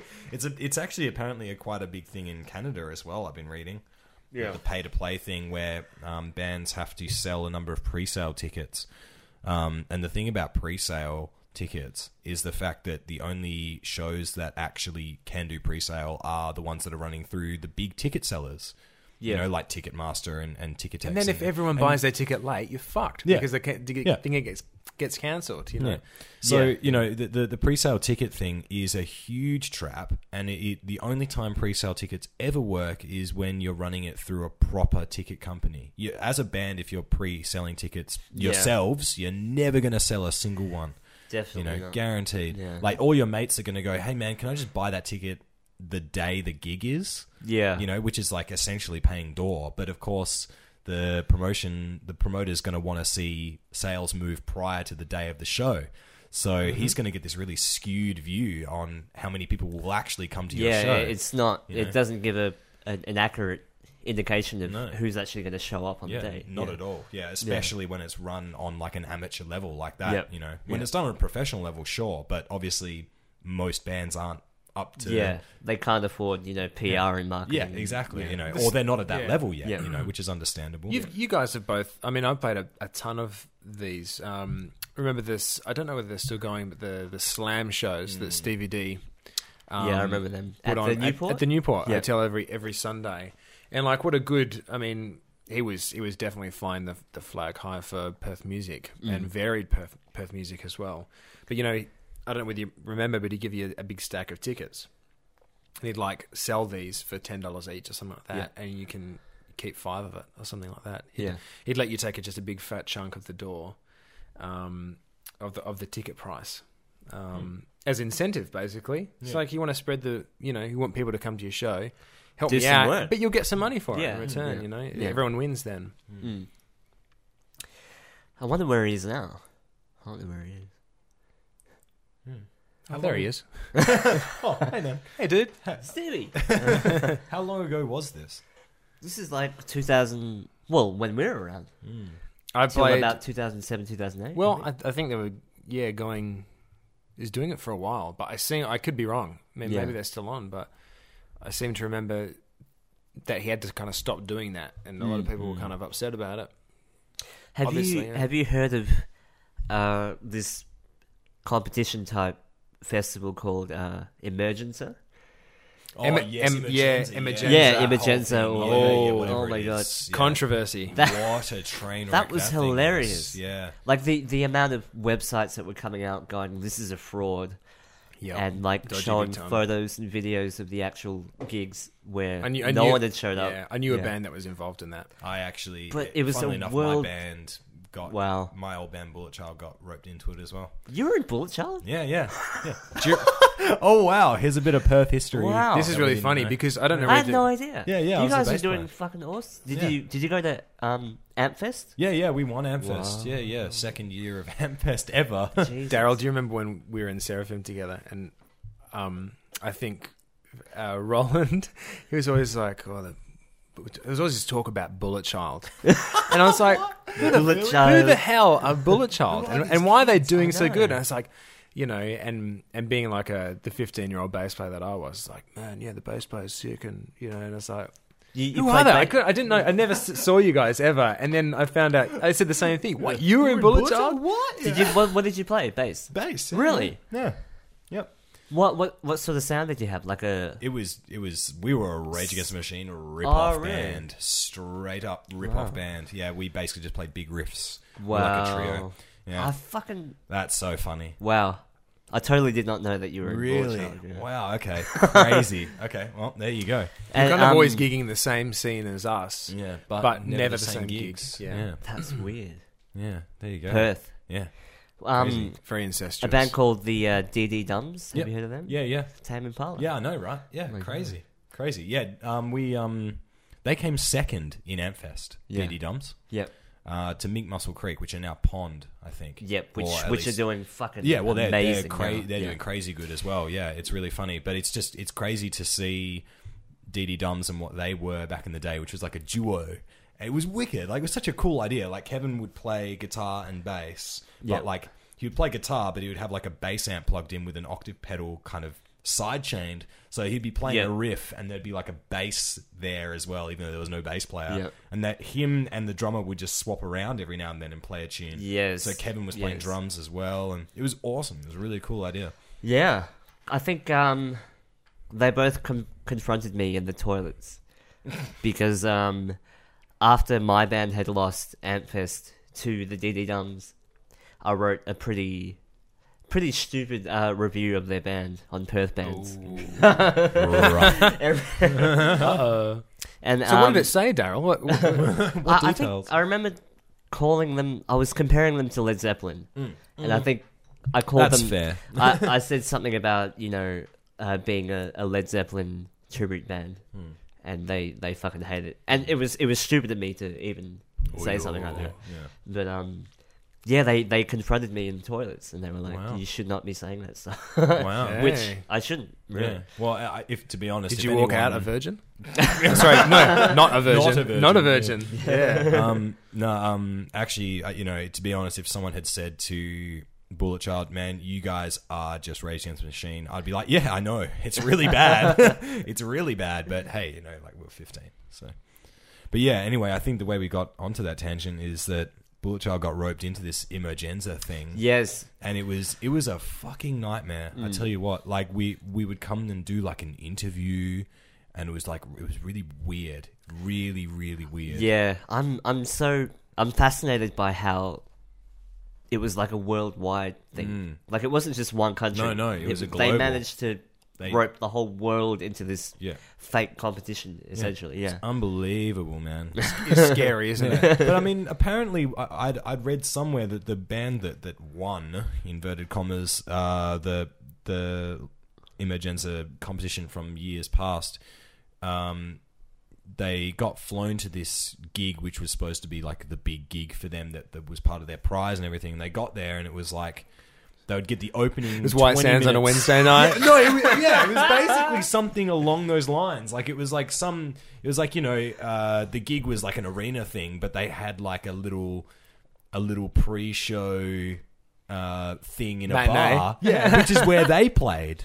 Yeah, Yeah. that sort of thing. You're It still was playing in a stadium. I mean, come on. Come on, quick and play. Beggars That's can't your be pri- choosers. that's your prize, man. You should read the fine print. You know. but yeah, it was it was unbelievable. I couldn't believe what what people were saying Yeah. about this thing. Yeah. so- What was it? You, you had to. It was the same thing. You had to sell Yeah, yeah, it's your the- own tickets yeah. to your own gig. That's it. Yeah. basically, You have to sell tickets to your own show. Um, and the ticket price was absurd. On top of that was the fact that um, we weren't even told who was playing as well as us on the show.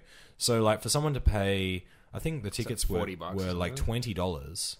Um, which is a, a stupid amount for a local show, especially a, a band competition. Oh, you- you're always bitching about the price of tickets, aren't you? you Oh, know, it's like two pints, man. Come on. Yeah, seriously. it. Yeah, like Support twen- local Myrtle, man.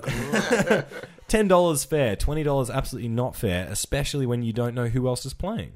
Like, Yeah. That's you a bit know, rich, yeah, I yeah, mean- it was completely ridiculous. And they, So- were they, they were all. Where, what country did this originate from? I'm not, They were all foreigners. Like they, they could barely.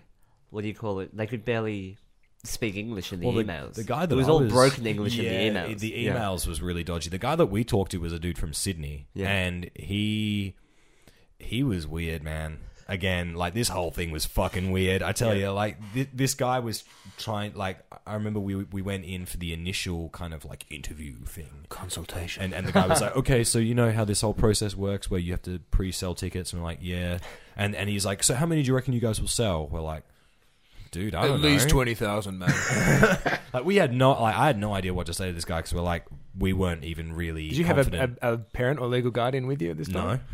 We were we were like sixteen or seventeen at the Yeah. time. So when they asked you to drop your pants, that's when I got really. weird. oh shit!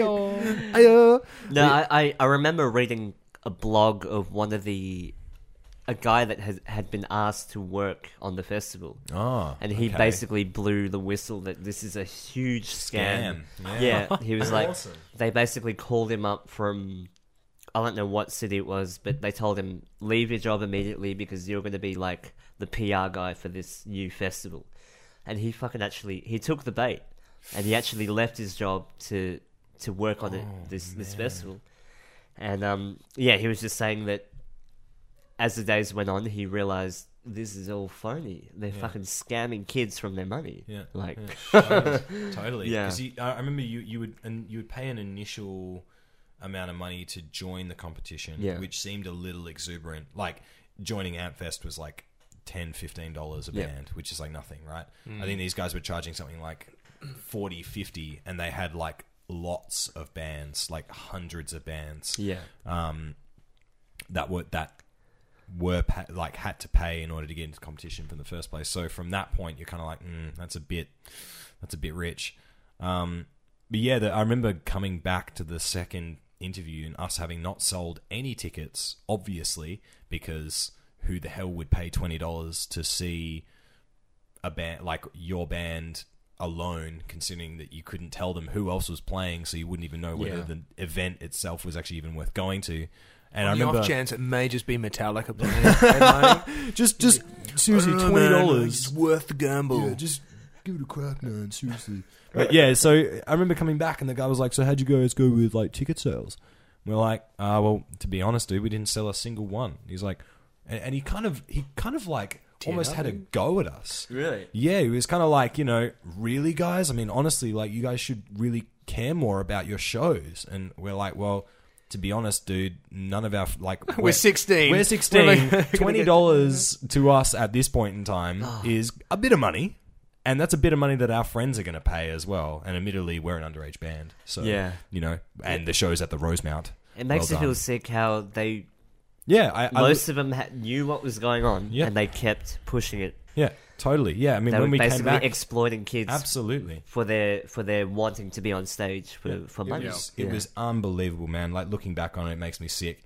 Like, j- and just the fact that we were guilt tripped Yeah. the second time, the time we came back, it's just like, fuck, man, what I would do to, to just see yeah, that guy. we again. were like little prostitutes. and just fucking backhand him. Seriously, it's just it's Yeah. ridiculous. Hey, so bad. Yeah. I'm just. I mean, I don't. I don't know. I mean, that whole thing must must be completely gone by now. yeah, right? but it, it's it's scary that they managed to convince local venues Mm. that this was a legit competition, and people bought it. yeah.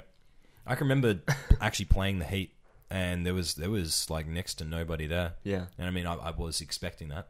Yeah, completely and utterly. And on top of that is the fact that when you think about a show like this or, or other shows like pay to play in general, is the fact that um, the people are like the people that buy the tickets from you are, are there to see you, and once they see you, they leave. And this is going to apply to every band.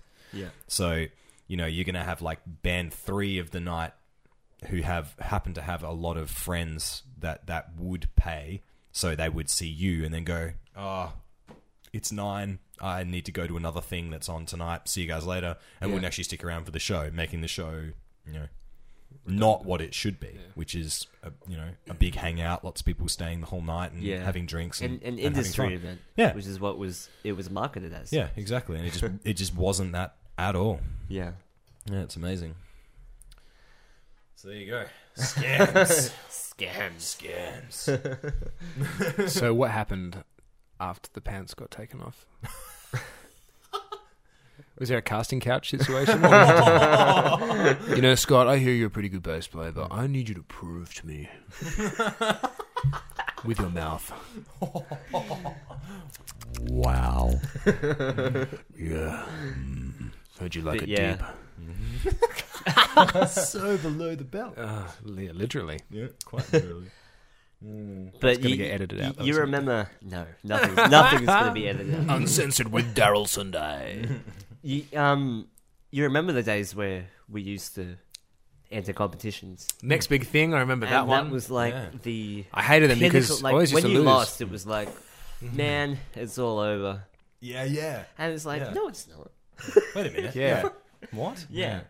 it's amazing how skewed your perspective is when Mm. you're when you're young. It's just inexperience. Yeah. Yeah, it is. Yeah. It's, and then you know what? It, and it really, it, I don't know how to really feel about these music competitions. I've never, you know, I've always kind of the first couple of times I did it, I thought, yeah, this is a great opportunity. Especially coming from like the metal background, where you're automatically at, at odds with every other thing that's Yeah. that's on there, and and you see the judge judging panel, and they're just you, you know ex- so as soon as you step up, they're like they're not even going to like this. I played the next big thing heat at the Murdoch Tav um, in the daytime. Um, and um, and with Seraphim, yeah. And I've got I've got the video footage of this, and and Oh, Regan. Was I in the band? No, no, this is before. Yeah, no, this is before, and and guitarist Joe is in his dress. It's a nice uh, long black satin number. and I was uh, yeah, I was there in my my steel caps and my black jeans and Pantera shirt and shoulder length hair. And um, teenage metal head bass player. Um, yeah, and we played it. I've got the video footage of it, and it, there was this, there was this one song, and basically it was so intimate that Regan, our singer at the time, who's a phenomenal singer. Um, she didn't really even need a microphone very much, but there's this one there's this one s- song where she just did the most high pitched, loud, girly scream Really? you could do. Mariah Carey type. No, bitch. actually, basically it was. Do you remember that song Fairy Tale? Yes. and it was like dun, dun, dun, dun, dun, dun. it was all kind Yeah. of like circus gypsy music and then there's this she's like no don't no no no and she goes "Ah," like that but screams as loud as she can and this is an opera singer as well so normal registered singing is is just phenomenally loud but um, there's a, and the video it's so good. The video footage of is her her putting the microphone down to her side and screaming it, and you can hear it from the crowd. Really? And I remember thinking at that moment, we're not going to win this. this is Just lost. this is such a great moment for me. So clearly they're going to hate it. And I looked over, and you know their faces were just kind of like, "Oh my god, did she, did she really just do Did that?" you? Oh my wh- God." which tab was this? Murdoch. Murdoch? Yeah, All right. Did you have a cage in front of you? N- No, No, that's like a what they Blues do- Brothers kind of No, that's electrified. what they do in. Um, I can't remember which. I think Curtin, Curtin University. They actually put a cage in Oh front of you that that divides the stage from the crowd. Well, That's as ho- if it that's wasn't how obvious fucking- already. That's how rowdy the gigs they get. Oh, okay. That's pretty. so it is like a, a Blues Brothers cage. really. At least the glass will shatter on impact of the cage instead of on you. Do you, Do you remember the other bands in the heat? Uh, no, Yeah. they clearly weren't that great. I You can, remember I them? can, I can remember two bands uh, when my first band. No offense to anyone that actually played that. It's listening to me now, going, "You prick." It was a long time ago, all right? give Come me a break. on, mate, give us a break. Yeah. Do you remember all the bands you played with back in 2005? Absolutely Like, no, not. 2004. I, I remember quite a few. Um, I actually remember. Shut when- Oh, this guy's getting belligerent now. Look out. Um, yeah, I remember when Sissonoid, because Sissonoid was the band I played in prior to Bullet Child. This is when I was 13. So this is like the first original band I was ever in. Um, You were so old when you started, man. What's oh, the yeah. deal? Yeah, I know, right? Yeah. I got into it late. But, um, And Magenza wasn't around back then yeah. to, carry, to carry you. But um, yeah, I remember Tantrum and Said Girl were Said girl. Sad Girl. Oh my god. Yeah, Yeah. I, I um I caught them in oh that was 2003 I think 2002 maybe. Yeah. Um, they just played um the Leaderville, the, the H- HQ, the skate park. yeah. They were Yeah. they were uh, definitely an HQ band at that time. Pop punk, wasn't it? Yeah, yeah. It was kind of like it was like uh, it was kind of like mainstream screamo kind of stuff, Yes. like Yeah, AFI yeah. sort of thing. Yeah. Um, I just remember I remember watching Said Girl and Tantrum at thirteen, being like, I didn't really dig the music, but I was like, man, this band is really tight. Said girl actually I yeah, I remember thinking that as well. Hmm. Wasn't so big into into the the music side of things, but it was um they sounded, It Hmm. sounded huge. great. Yeah, they sounded it was really, really good. it was actually kind of funny because even at thirteen, you, you'd be surprised like your perception of, of what is good and what is bad, even at that age, is actually pretty damn good. Mm. You know, like you- like yeah, we had absolutely no gigging experience or band experience whatsoever, but watching them, I was like, holy shit, this band's got everything. Like they do the synchronized jumps, they do like they got the stage performance thing happening. They sound tight, they sound together. Yeah, they've got know? good gear most of Yeah, the time. lots That, of- that, that yeah. Mm. bass player actually he was actually a really nice guy. Um, I spoke to him a couple of times because he um, he played his bass really really low. Yeah, he of used course, to wear like yeah. thongs. I think he worked at a spree or something like that as well. so he's always like he's always very like uh, fashionably dressed. Um, but he had this monstrous bass rig. I think he had like three four by tens and a sub or something like that. Mm. Something and stupid, some yeah. Trace Elliott head or Yeah, yeah, yeah. something like that. That sounds But about right. It just I remember just looking at it, it's like man, I want that guy's rig. Yeah, yeah. Do you, Do you remember a band called um, Jupiterian Vibe? Yes. Yeah. Yes. I See, do. that's funny because I I only really knew about them. The I used to play in a band called Psychonaut. The drummer Seb Georgie, or the old drummer from Psychonaut, Seb Georgie, his brother plays in that band. And then I just I only just about a month ago I, I was at a party and I met the guitarist Graham. Really? Um, yeah, and uh, coincidentally, I, I'd actually seen him where I work as well. Excuse me, um, where I work as well. Yeah. I'd seen him for the last like three years walking around. I was like, I just knew that guy was, was from that band, Yeah. and I got to meet him, and it was great.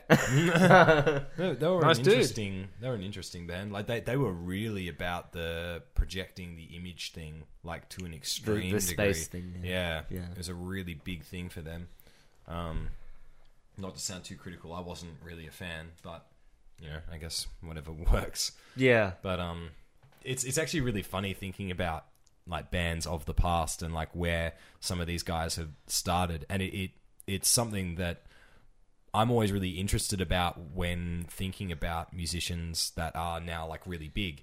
You know, it's Yeah, like, what, I love what it. bands were they in prior to the yeah, one that got I, them there? I you love know? kind of yeah back rever- backstories. reverse engineering like where they are now. Yeah, and where totally. they started. You know. yeah, yeah, absolutely. It's really Yeah. cool. Do you remember we were um, we were talking about headshot in rehearsal? But do you remember um, Headfield Attraction? Oh, how could I forget? We- I remember seeing them. I remember seeing them. Oh, I got smashed underage at Black Betty's, and I was partying with you. I think Daryl actually at the time when I was in Seraphim. That was so funny, and we we ripped them off They- so hard. Actually, Yes, we, we we did. actually ripped off at a single groove. Wasn't it? Um, Man, um, Man on Fire. yeah, They yeah they they were they were amazing. they sounded really good. They're But amazing. they moved to Melbourne, didn't they? They moved to Melbourne. I didn't hear anything from them. I that's know. Yeah. Yeah. Yeah. I mean, a lot of bands go to Melbourne and they kind of Just disappear. I mean, it's it's just I think the one thing that um, a lot of people overlook is your sense of place in the world. Mm. Like Perth being where you start off in itself is a really unique and amazing thing because we are the most isolated city on the planet, and as a result, our scene Yeah. is actually quite amazing. Really, on the Yeah. whole, there are some There's a high level of incredible bands. standard, Yeah, yeah, yeah. absolutely, and you know, I, I funnily enough, most of the big bands that we know of. At the moment, are all most of them are from Perth. A lot of them are. From Yeah. Perth. Carnival's a great Carnival's example. a great example. Birds of Tokyo. Like when we we played a gig with them at uh, Black Betty's. We did Remember? ages ago. Yeah, Eh, yeah. but this is when they Hmm. Okay. were first starting. I tell and you now- what, I've now actually got they're- a story about that as well. Really? Bullet Child played above them. This was Birds of Tokyo's first ever show, and my band played above them. Wow. yeah. And it feels pretty good to say that. I was like, 16. They still probably got paid more than you did. Yeah. Oh yeah, they, yeah, no doubt they got paid more than us and were pulling all kinds of shit. But hey, I was 16. I was playing above Birds of Tokyo, Yeah. so that's pretty cool. But they, they they were always seen as like kind of a naff Mm. kind of band. Like you know, RTR didn't really want to play them. I mean, I'll be honest. I'm not. I'm. I'll, I'll be honest. I'm not a huge fan. yeah, Ne- yeah. That's, I don't. that's just me. But yeah, Yeah, definitely. I'm, I'm not, that's not. But see, I don't really. I don't know. I, I can't really compare them to any other band that I do listen to yeah. anyway. So I kind it's of not- get it it as I grow older. I kind of I kind of get why people would like that though. Yeah, of course. It's it's It's accessible, it's fun, really it's- catchy. yeah. I think Like, yeah. naturally, you know, I, and I think the horrible stigma attached to that band is Carnival. Is they've Yeah. got Yeah. The, they've got the Carnival weight attached. Yeah. In uh, you know, and a lot of I know a lot of people that know Birds of Tokyo, but don't know who the hell Carnival are. But Yeah. Mm. I just I don't know. It's just an Ian Kenny thing for me. I think, and I've Yeah. and I've always um, actually no, I didn't actually always used to like Carnival. I didn't like their new metal stuff. I didn't. I wasn't. No, I but, wasn't um, into that back then. That but- the the new album is yeah, Sound Awake, heavy good. rotation. Actually, I, and I was inspired a lot by John Stockman, the, the bass player. yes, dude's amazing. and Steve, Steve's drumming is fucking Yeah, it's phenomenal on that insane. album. So inspiring, and just the, the sound in, in which they've they've got from that, it's it's incredible. Hey, I, while I'm on the carnival subject, do you remember playing the new vibe um, with John Stockman? He he was he was in some he'd, he'd formed his own band on guitar. What were they called? Do you remember? I can't remember. I remember Too much marijuana. someone telling it. I remember, I think Roland came up to me. He's like, "You see that guy that- he's from Carnival?" Uh.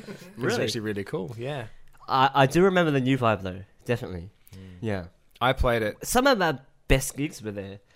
Angel Sigh, Angel Sign. Angel Sigh, and uh, Headfield as well. When um the singer, you know, sparks went everywhere when he put the mic into the uh, the PA. Oh, actually, I, re- I kind of. Do you remember yeah, that? Yeah, I remember that. I, I don't. I don't know that. I think he I was saw that, singing like a verse, Yeah. and he would always be known for being really Intense. erratic Yeah. and intense. And he just like slammed the microphone into the PA, Oh man. and sparks actually flew out. Holy shit. And he, and they kept playing like it was normal. It was so cool. That's wicked. it was so awesome. but- Do you know that when that place, um, when the new vibe shut down, it's haunted. and then it. Have you heard um, about that? Wilson, oh, what is the a s- the a stripper ghost? or Old something like yeah, that. old strippers used to. Have that. That's what I heard anyway. That's a cool Well, story. I, I think I played there um, with a metal band one time, and it, it had just been reopened, and I think it was going to be the new metal club of Perth. And the thing is, all the um, I think it was actually asbestos on the ceiling, really, so it had to Oh. be removed. And it was basically on the night before people were coming in. There was renovations being done by people all, all around, and and basically it was just exposed insulation, pink bats Oh, the whole gig, and then Wow. you'd, you'd be playing and you'd watch other bands, and it'd just be floating down and you know Ah, falling all over the band, and oh, it was it was pretty dire by the end of it. But I think, um, well, I know Mela Indian Restaurant kind of knocked the bottom of that out, and they've extended their restaurant. Really? underneath It, yeah. I don't know about the top half. Though. whereabouts is New Vibe? It's William was Street. it? The top of William Street, right? Really? Yeah. Right. Mela Indian man. Come on, Yeah, yeah, It's a great yeah, restaurant. yeah, we went and there and once, it's in between yeah. the Mela and the Sparrow. Yeah. Right. Yeah, okay. right. Crazy. Man, it, it, it used to have the um the shiny things Disco from- balls. like the the um. Do you know the backdrop where strippers used to emerge from, like the oh, the, curtains, the glitter. the glitter, like yeah, and the- they still had poles on the tables and everything. Wow. yeah. Total strip joint. Yeah. That's crazy. kind of reminds me of the Rocket Room now, actually. And the, the actual dressing room was like a, a stripper. We had a couple Makeup of, room. We had a Yeah. couple of band promos from Yes, there. we did. Marco. Do you remember him? Am I allowed to say that guy's name on the internet? you just can't believe that I remember that guy, right? ah, spark something interesting. Hilarious. yes, I You, remember. you guys were best mates, weren't you? No, we weren't best mates. We were just. I don't know. I think remember- he, he, he had a lot of ideas that involved me. and. I bet he did. Well, he, he really wanted to get like a underground scene happening in Perth. Yeah. Like a alternative goth scene. And he did do a lot of really cool stuff. Mm. Like with I remember. um, Yeah, he gave we gave our band a lot of opportunities. so- Yeah, he had a lot of um, what do you call it? Fashion kind of shows, Oh, like alternative fashion shows. he, he Can't remember looked the so name. anime though. That was the coolest thing. Yeah, he had yeah. that so he had- back when you had your big long fringe as Yeah. well with the bleached tips. He had But that as he's- well. He looked, he's- he looked like someone from like Was- Vampire Hunter D or something Was like that. he in Seraphim? No, no, he wasn't. right. He used to book a lot of events though. I can't Mainly New remember. Vibe though, I think. And there Yeah, was something mainly New else. Vibe. Wasn't there some other? Didn't Ah. he try and get some competition started up as well? Or Yeah, um, I'm trying to remember the name of it. Uh, I should know this, but he he's he's in Singapore now, doing quite well. yeah, Yeah. Oh, wow. Good idea. He's he's running a few clubs and stuff. Yeah, from, right. from what I know, yeah. It's really cool. Like looking back on all of the people that were kind of that, that were ideas people. you Yeah, know, in, in in the time when our bands were first starting out and and going, man, I wonder where they are now, and seeing so many of them doing incredible things. Yeah, like I mean, totally. Roland even. Um, producing bands and like having done the the latest um, Comple- yeah, make them Make Them suffer. Suffer record, which is Roadrunner now, Yeah, which is road which is runner. crazy good, you know, and he's he's doing really well for himself, yeah. which is sick. Um, And I, I remember the uh, the keyboardist from Make Them Suffer um, used to be in an indie band called Seams. oh, Well, right, I- well, okay. she's she's still in it. Yeah, yeah, theoretically, of but- course. Yeah, we right. we gig. I, I never would have Yeah. spotted her as like a metal Yeah, yeah. keyboardist. Well, Yeah. I think uh, from what I heard, she just did it as a means. Like she just went, I'm, Yeah. "I'll write you guys parts and, and play for a little bit." But I Yeah. don't think she was ever kind of keen to actually stay in the band Yeah. permanently. But um, yeah, I remember seeing her in promos and going, "Hmm."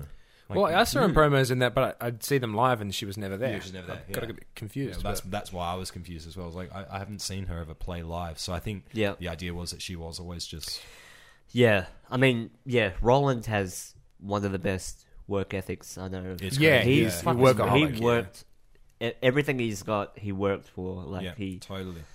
yeah. Um, that's something I really admire about him. Like, Mm. yeah, For sure. he, he's worked his whole business from the ground up. He's he's done himself. Like, yeah. yeah, It's kind of cool because I've he he used to because I never had well I wasn't old enough to drive back then when I was in the Yeah. van with him. He'd, he'd always take me. you'd have to get lifts off me and Nick. Yeah, yeah. oh my god. No, basically the day would revolve me coming from yeah from south of the river with my bass in the case um, to school. I'd lug it around to every single class with me, and then I'd get on the train in the packed train in the the school peak hour. Um, get a bus down to the Esplanade, get the Esplanade bus to Murdoch down at South Street, and then it, it's really not that far, but it, it it's, it's a long walk when you've got a base to the to, the, to the student yeah, village. yeah. Yep. And we used to just jam there, and, and then he'd take me take me home Mm. afterwards. But yeah, I spent loads of time with him actually, and so it's I know exactly what you mean. And do Yeah. you remember that time when we recorded the the sellout, no, the habit um, EP in Murdoch. in Murdoch, and, Yeah. Mm. and I actually spent the night there. I think we all did actually. And that um, That was a bad night. It was so uncomfortable. School the next morning was horrible. I think yeah, um, a security guard came, and he was kind of a bit suspicious as to what we were doing. You remember? I don't remember that. Part. I was pretty delirious by that. we were stage. literally in the middle of a take, and the security guard comes through the uni, and he was like, "W- Do you, "Are you guys supposed to be here?" Yeah. And we were like, "Fuck." Uh, yes. Do you remember? Um, do you remember us recording? Roland actually recorded us. No, he recorded himself um, smashing the uh, the fire extinguisher, the, drumstick, to stick in in the album in the E EP. Well, this is during like that Slipknot phase where we were like, "Well, I, I, I was never personally- into that, to be honest. Yeah, I loved it. I that used- Slipknot phase? I, I love. I used to love Slipknot. was never a fan. Yeah, he he was smashing like the fire extinguisher with a drumstick and recording it. yeah.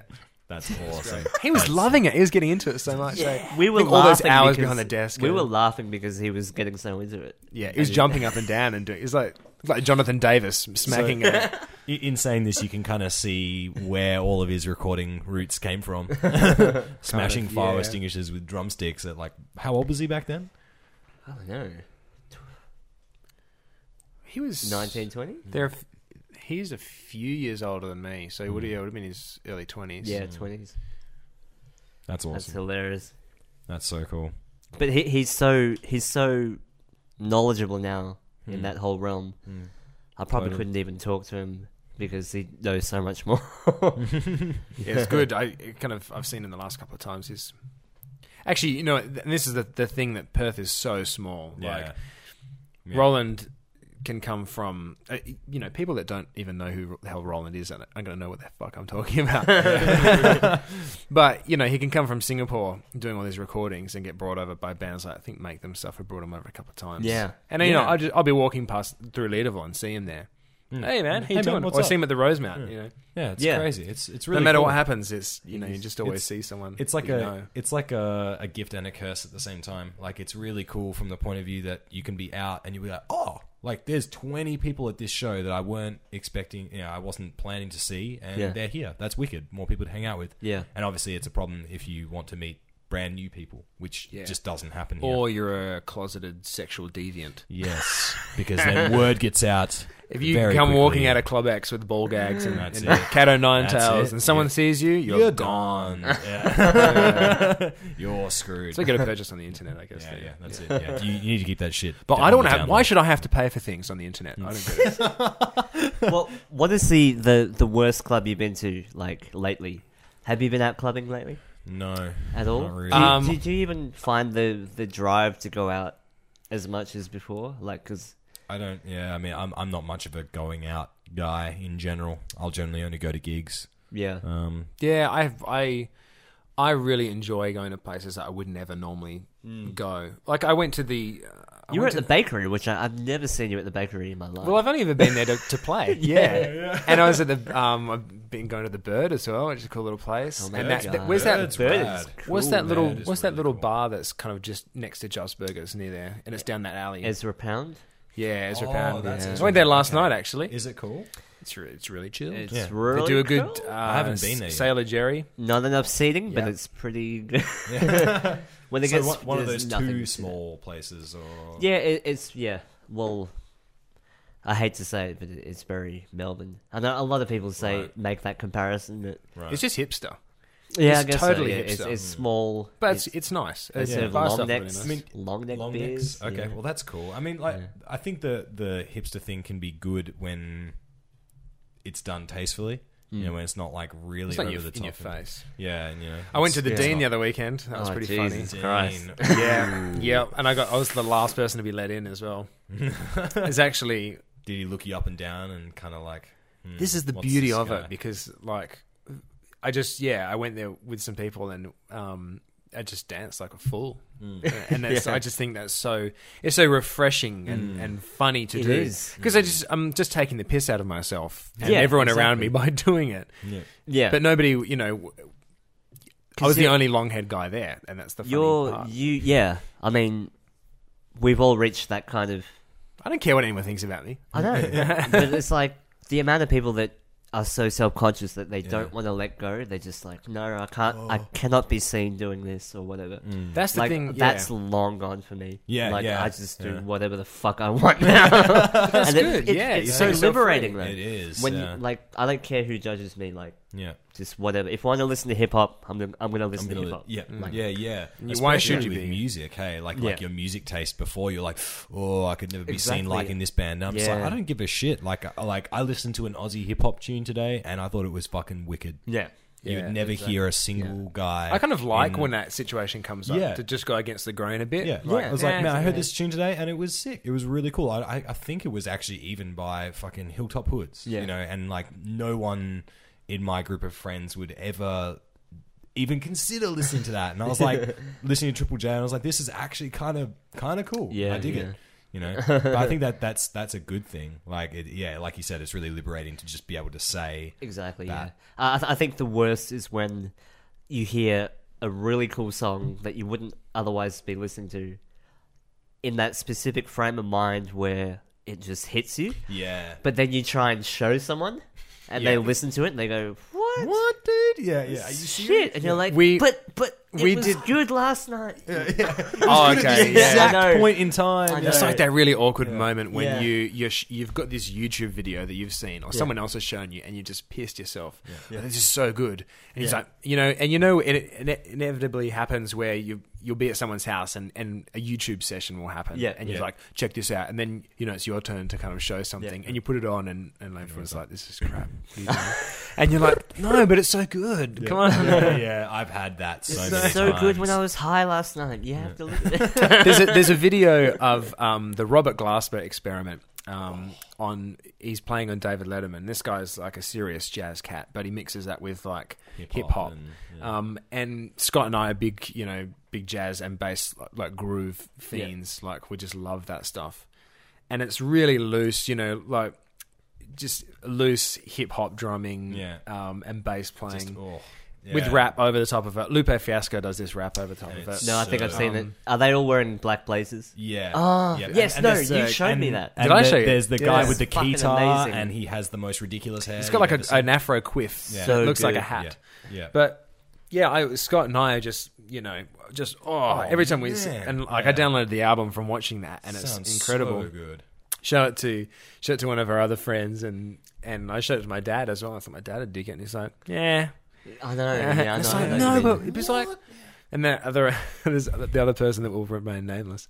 It's like, what? He's like, oh my god, what is that? It's so out, and it's, like, no, but it's just loose. It's like I can see where you think that mean. I know. Yeah. Yeah. if you were on the pulse the whole time, it just doesn't work for that kind of music. Yeah. Yeah. But yeah, there's just I don't know. It's soul crushing, hey? You're Yeah, like, no, yeah. I want you to love I it. want you to love it, yeah, because I'm like me and Alex listen to it, going, oh, like so we're good. like we're just like like kind of almost kind of like Yeah. Our skin's feeling going it. darker listening to it Yeah. and, and just like we getting just got groovy. This ecstasy, like oh man, that bass. You is start so saying, good. "Damn, yeah, yeah, like damn, Yeah, that's uh, awesome." Uh, yeah, yeah. You just Damn. you want Yeah. to just go, oh man. you but know? it's but the, Yeah, th- the cool thing about that track in particular is it's- that it's infused with, with jazz, like piano Yeah. jazz. Yep. And it's what an eclectic mix that is. Oh. Robert It's Mm-hmm. just- Glasper, man. Oh shit. I've got to get that album because The Robert Glasper uh, experiment. It's called Black Radio, I think. Yeah, something like that. Yeah. It's it's yeah, it's crazy good. It's But, got tons yeah. of artists as well.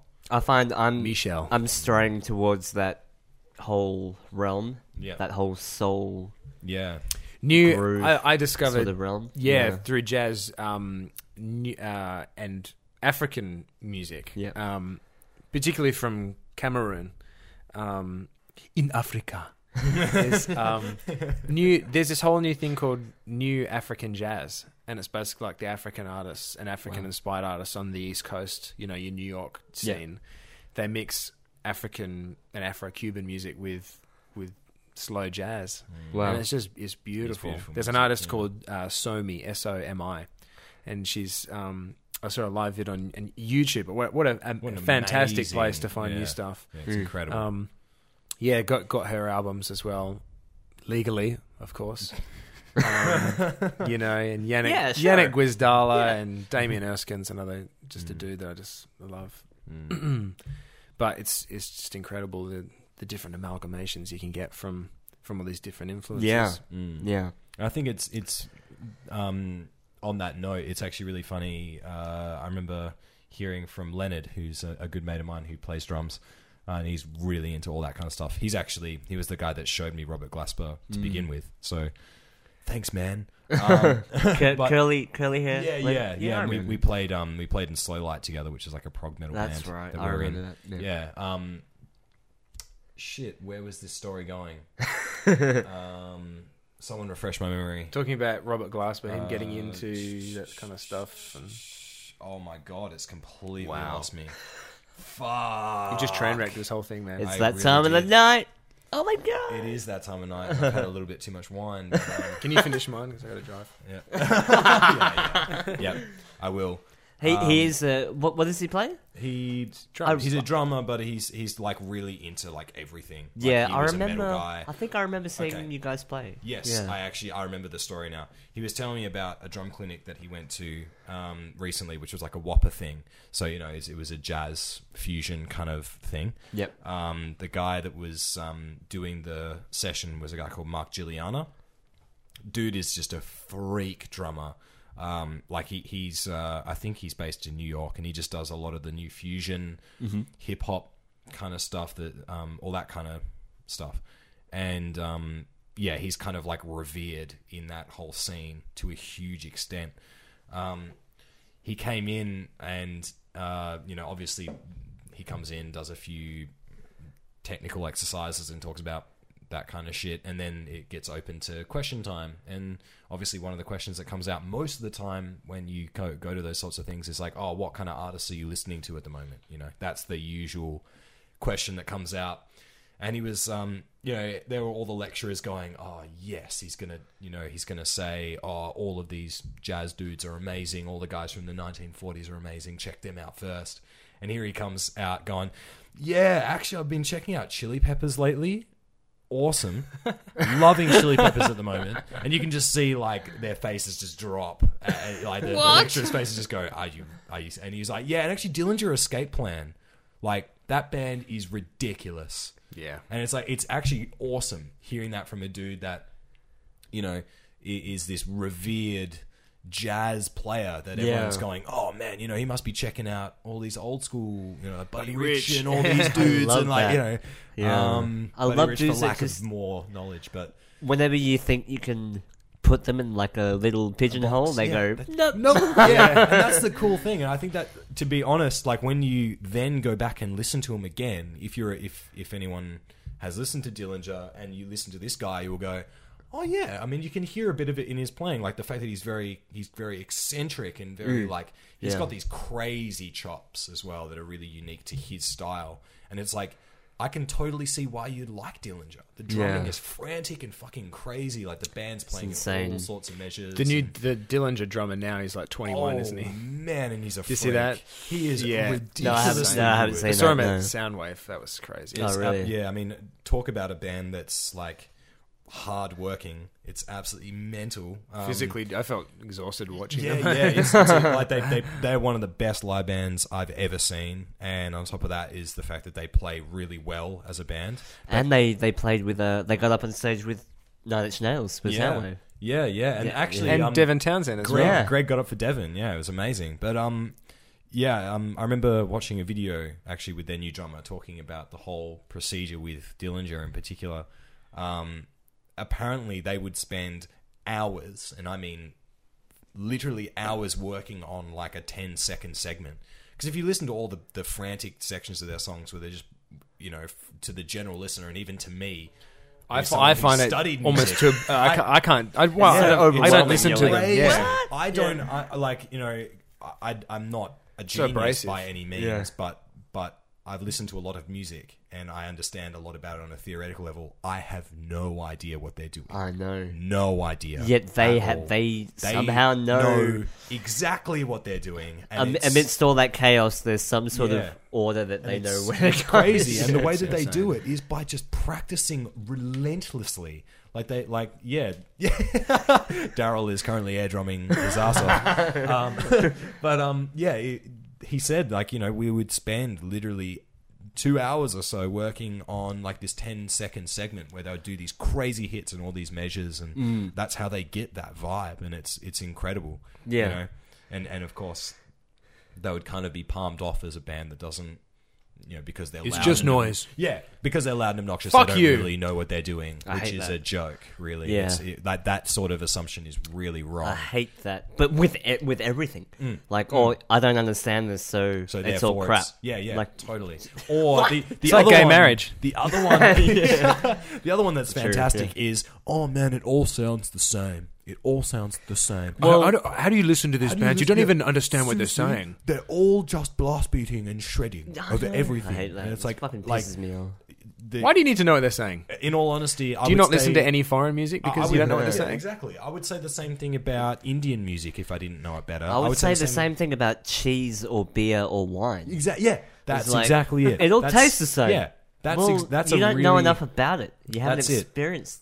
You don't have the palate. I don't understand Exactly. it, You so don't have the palate. therefore That's- it's wrong. it's- All that's a alcohol really- tastes like shit to me. Yeah. I'm like, What? What? Yeah, it's yeah, exactly. It, it's and it's it's funny. I think that's a, an amazing analogy Yeah. because it's like, yeah, you need to have a palate for whatever you're trying and whatever whatever you're Exactly. listening to. It's the You same need a boat. point of reference to, Yeah. Mm. to kind of gauge everything. well, you need to know that EB is shit.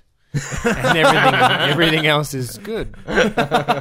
Emu bitter for those listening Yeah. at home. Red can. red Can Red violence can. in Well, a that's, can. E. that's actually more like EE.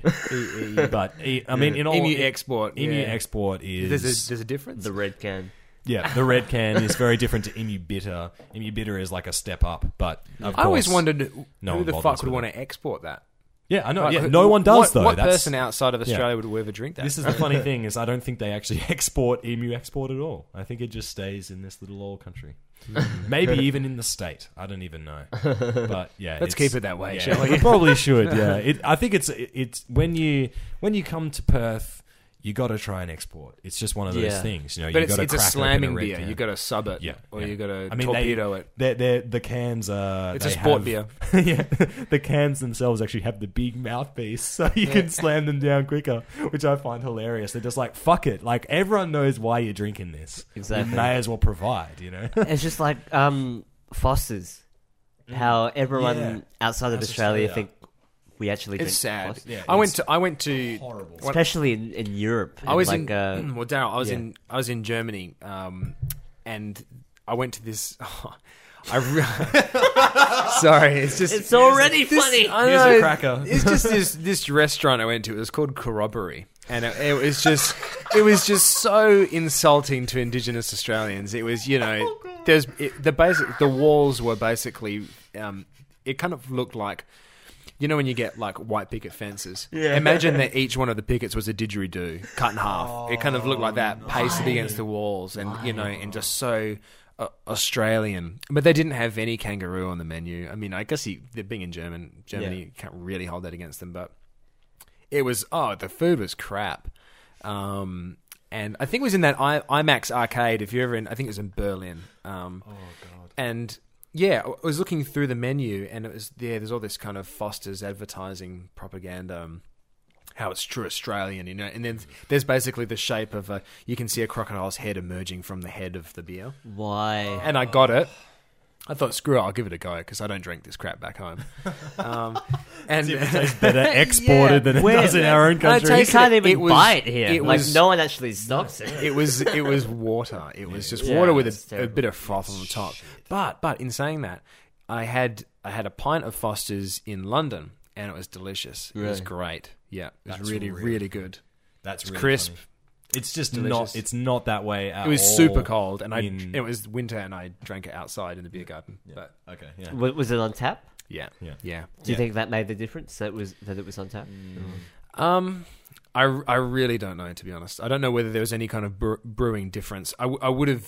I don't think that um, Foster's adheres to the German purity law of, of brewing, like most German other beers. Yeah, yeah, yeah. It's, a real no, thing. They have a crazy Really? thing. in yeah. Germany, yeah. Mm. that's why all their beers taste so good because there's there's strict rules. You know, You like can pres- actually- preservatives or anything like you're, o- that. you're actually only allowed uh, water, hops, and barley. Um, They're very. That's yeah. it. Like you cannot actually add legally. It obviously works, Wow. people. So Yeah. But that's like you know when um, they they brew Beck's and Heineken um, in Australia, and that's why it tastes, tastes different. pretty average. Yeah. But when you have it, like I had a Beck's in Germany, and it was like wow, Wow, I didn't know that. it was great. Yeah. Same goes for Heineken. I mean, So, Heineken's so all, all the import beer that you buy here it's is yeah, it's more not- often I went to a, brewed It, depen- here. it depends. So Yeah. you- Depends. you- if you like, there's a there's a shop near me, the International Beer Shop, which actually imports everything. Oh, yeah, you can get the import So ones, when, but when they yeah. when they actually import Heineken from Germany, yeah, of course it's the German Yeah. one. But, But the ones you'll pick up in Liquorland Yeah. off the shelf, they're all They're all brewed in brewed in Australia. Australia. wow. And there's there's a bottle shop in West Perth on the corner, and they had advertised on a blackboard. It's a very old school kind of liquor store, and it said, "We stock the real backs, the real German backs." Yeah. And I had a chat to the shopkeeper behind the, the thing, and he goes, "Yeah, the they hate that we do that because they don't want people to." Differentiate between the two, you know, they've got Yeah. to move the, the Wow. Australian product. So, so the Becks that I've been drinking is probably It's, it's all brewed over it's East. a yeah. lie. it's a lie. in, in Victoria or South, South Australia. I can't I can't remember what, but yeah, no, it's, Wow. it's not German. Yeah, it's interesting. Yeah. So you got to be got to be careful with this stuff. I'm I would be I wouldn't be surprised if uh, they have a Foster's brewery in the UK. To be honest, that because- probably tastes better. Yeah, big, uh, yeah, yeah, yeah, Ironically, yeah, because I, I mean, the amount of pubs I went to in the UK that had Foster's on tap, it was unbelievable. You Yeah. couldn't find a single pub in all of No, Australia. Oh, yeah. Last time I was in That has London, that. like ev- everywhere had Fosters. Like it Yeah. was, it Yeah. was a So I- regular, honestly- the big. F, I feel mis- the blue I feel F. misrepresented Yeah. as Yeah, a yeah, as an yeah. Australian because Absolutely, and it's- even if the beer is better in the, if that beer is better in the UK, it's not really. It's the worst beer to represent Australia with because we know it's shit here. Like, Yeah. In comparison to things like you know all the smaller I don't- breweries. well, here's the thing. I mean, um, which I joke about emu export being shit. I Mm. mean, it's it's certainly not claiming to be anything more than it is, right? Which is like a beer that you drink it's the before you, workhorse you punch beer your that- mouth, yeah. your wife in the mouth. yeah, you know? yeah, yeah. for not doing what she's told. But it's you know it serves a purpose, I guess, and, and Yeah. um, It's a drinking beer. Same same with Foster's as well. It's it's probably just one. of- It's a it's a good beer if you've been gardening all day and you just want to slam something, Something fizzy cold. Yeah, and, and definitely, cold back. yeah. Yeah. But you know, I, I don't think you can hold that against it. That that is true. Yeah, I mean, it, it, there's there are beers for certain occasions. And let, let's face it, like is is Foster's really that much worse than Tui's new Hmm. or Tui's extra dry? Yeah. that's true. I've heard there's a lot of chemicals in I can. to his new. I think. Yeah, well, it's They- preservatives. they- I'm pretty there's sure. like a preservative that gets you more drunk. Wow, Yeah, that's Hmm. Okay. what I've heard. interesting. I think they, you know, I could be crazy. I could be wrong as well, but I'm pretty sure that they um, in chocolate. You know how you've had UK chocolate, Yeah.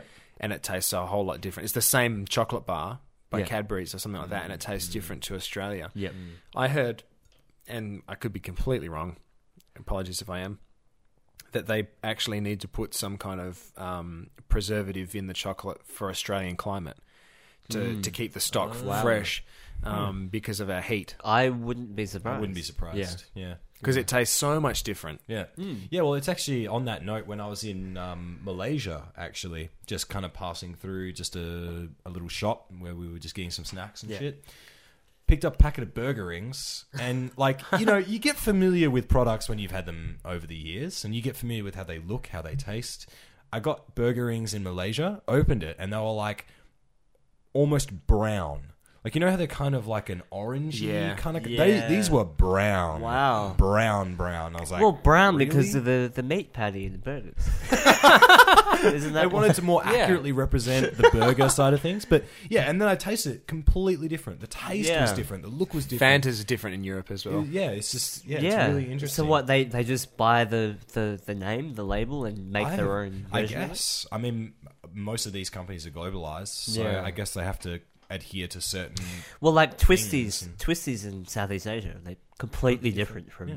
twisties here. It's weird. Yeah. It's really weird. Completely different recipe. Well, it's Yeah. like um, how when we were in Atlanta, and they have the the Coke factory there, and apparently, like we didn't get to go, which was a shame. Fucking Oh, that taxi driver, prick taxi driver. Oh my god, that's a story. That's a whole other. That's a whole other podcast. Go right there. for Yeah, oh, we it. could- we should tell that story. But um, Yeah. apparently uh, at this Coke factory, which is like where the whole thing started, um, they can show you how Coke tastes like in in different countries. Like you can try Wow. all of the flavors of Coke, you know, as it's named to be, um, from different countries around the world. So it tastes different. Really? Yeah. I Yeah. thought Coke would be like A the one thing universal- that would be completely No, universal. it's yeah. not. It's actually not at all. Yeah, which I found really interesting. So, in fact, I, I don't even think I tried American Coke. Mm. Like in comparison to Australia, I don't even think I had a Coke. I when tasted I was the there. post mix stuff. Yeah. I we on a on a truck stop. There was a, a Burger King there. Burger King. And so I Burger wanted, King. I, uh, Oh my God. I wanted to see this. I thought this is the, the perfect opportunity to just check out the size of these meals. Yeah. I think I had a um, um yeah, I had a I ordered a medium meal, and you know, once I eventually got them to order what I wanted, my thick Australian accent. Um, I eventually got this burger. Yeah, yeah. I'm sorry, what?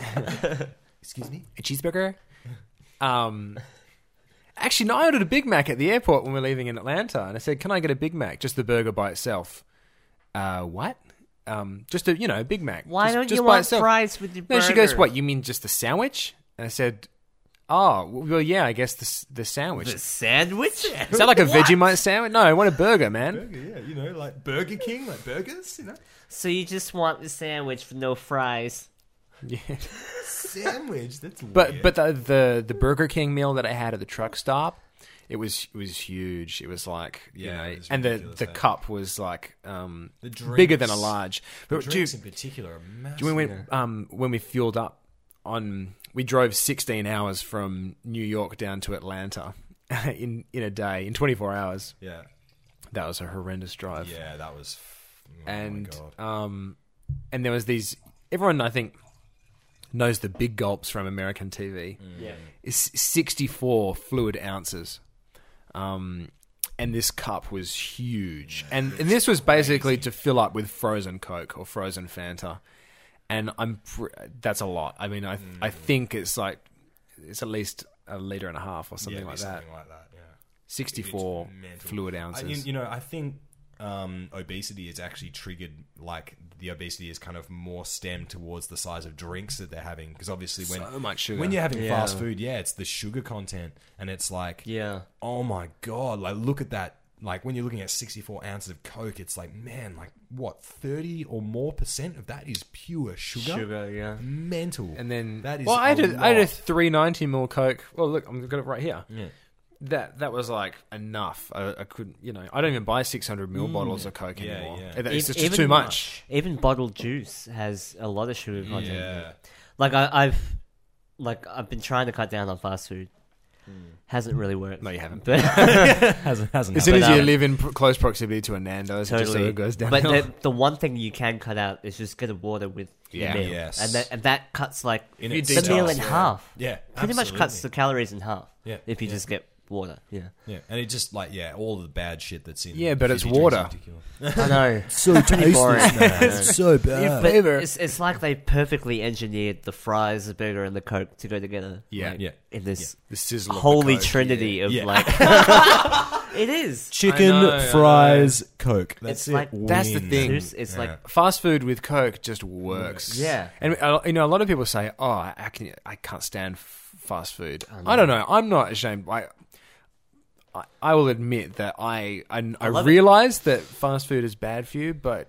God damn, it tastes good. like, I, know it's all the There's no- hormones yeah, they there- pump into that to make you There think there's that. absolutely no denying that. But I, That's the I, reason why I it did work at works. McDonald's, and I can I can definitely attest to their their quality standards. They're s- they're s- very Yeah. very um, Cool. Actually, the way they run business, and I, I thought I was going to see some pretty controversial stuff, but it was Yeah. all completely above Totally. board. And It's it's the the salt on the chips with the sweet of the coke, like it just all of and them. mayonnaise, mayonnaise and tomato Mayonnaise, sauce yeah. mixed together. It's just, or like oh. just like the KFC like salty chips with the gravy. Yeah. it, it just fucking works. I, know, I, I can never Damn know- them. They have thought this through. Checkmate. So well. KFC though, Daryl, you, you're a bit, you're a fiend for KFC though, aren't you? I, I never do KFC to be honest. I am.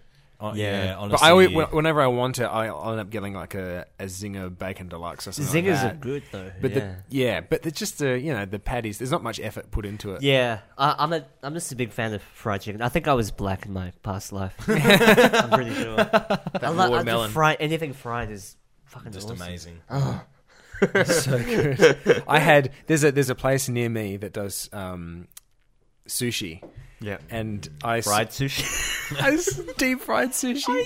I'm serious. It is That the is best thing ever. awesome. And you don't really know what's in it. It's kind of lucky dip, but they do the normal like the teriyaki beef and chicken and tuna, um, the rolls, and um, I got it on a whim one time, and they put little dollops of Kewpie mayonnaise on top, Oh.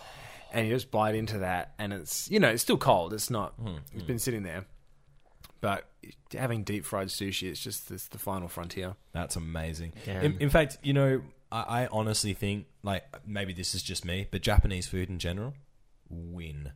Like, I Yes, could just yes. have, I, there is a Japanese meal for every single situation you're in. Like, Mm. especially, I mean, I'm a vegetarian now, but if I wasn't a vegetarian, like, they've got the karage don, which is like your, your fried chicken, essentially, but it's Ah. in It's like like bite sized pop- pizzas. it's like popcorn Yeah, chicken. It's like popcorn Yeah. chicken, but like good, yeah. you know, and with garlic kind of batter. Oh man! And like you know, they then they've got the the teriyaki if you're up to something traditional, and then like the sushi, which is like your your kind of like snack. Like, dude, they've got that shit sorted, man. It's so good, They know how to eat. so and good. it, it- it's not like unhealthy as unhealthy Very as lean, isn't it? Yeah. a Hmm. lot of Chinese food is actually quite um, starchy and very, Yes. fatty. yeah, like the the the, saturated dumplings fats, and yeah, Or and, noodles, um, yeah, egg noodles. they they like putting starch in all the sauce. yeah, That's Hmm. right. what makes gives it that jelly kind of, Yeah, and that that shit Right. will fucking Yeah, make you yeah. pack it on. Yeah, yeah. Seriously. But Yeah, but ac- Japanese stuff is very clean. It is, Like, yeah, yeah, and, and they the cool thing is, I think that they stick very strictly to tradition Yeah. as well. Like they have a very traditional scent, like especially with the sushi thing. Apparently, Especially with that um, deep fried sushi. like Leonard With when mayonnaise, I'm a. I just mayonnaise is my favorite condiment by far. So you'd stick mayonnaise on anything. and just- yeah. Now, apparently, Leonard went to this um, sushi restaurant, and it was like it was one of the more kind of upper class places, and um, apparently, like the chefs were really traditional, and like that they were very strict about the way they would do it, and um, apparently, if you reach for the soy sauce when the soy sauce wasn't, you know, given to you Yeah. with the plate, whoa, fucking sacrilege! Like they would slay you for putting anything else. You know, they would they would provide you the sushi, and that's how it was meant. To To, be fair though, eaten. to be fair though, Scott, a lot of a lot of chefs are kind of like that. Oh, they yeah, just don't absolutely. enforce it. No, no, yeah, if yeah, You, for if sure. you're if you've got this Definitely. an expensive and a nice meal as well, one that should be appreciated the way it is. If you start like putting, salt all over it and pepper all over it and all this other crap, you know, Yeah, you're yeah. kind of defeating the purpose of. it. You gotta gotta I trust completely the chef. understand. I- yeah. It- it's their art form. yeah, yeah, you totally. It's become a like- skill. Yeah, Yeah, It was meant to be consumed in a certain way. And Yeah. It's it's Yeah. cool that those places still exist because I think that you know that's really kind of upholding the the tradition and, Yeah. and the whole point of. They're trying to of- mask it with something else. yeah, totally. Yeah, exactly. I think that's a really cool thing. Can I get fries with the sushi? go get a coke? slowly, just well, not slowly. They'll just instantly cut off your head. Dude, you chopped my head off, bro. What? What the hell, man? Chill. Chill, dude. I just wanted a coke with man. Don't do this to me. Have you tried um Korean barbecue before? No, That's also pretty good. Yeah. actually, something that's that's surprisingly good is pho. Ah, Vietnamese food. Yeah. Ah. yeah. Don't And even Vi- talk and to me. Actually, Vietnamese in general is delish. It is. eh? It's we all had good. uh, last time I was in London. We went to a place, a Vietnamese place, and it had the best pho. Like I've never really been introduced to to pho before, but that was like, I'm hooked. It's so good. Hey. It was like they they brewed the um the beef stock like from morning. So it was just Wow. like so hearty and just So tasty. everything about it was so good. Yeah. While we're on the topic of food, I want to publicly defend a food that gets bagged so often by people that have never tried it. Dog. No, well, Whale. Whale. I, just, I think that's bagged for a whole different reason. To be honest. There's nothing like a good whale blubber. especially when Whale it's Japanese. sandwich, And it's man. deep fried. Whale sandwiches are the best. so good. with with Koopy mayonnaise. Whale sandwich. No, no. Well, the food I'm talking about in particular is haggis. Oh wow. Um, and I've I'm a big fan, big fan. Simone introduced me. Simone Dow from Voyager. She introduced me to that.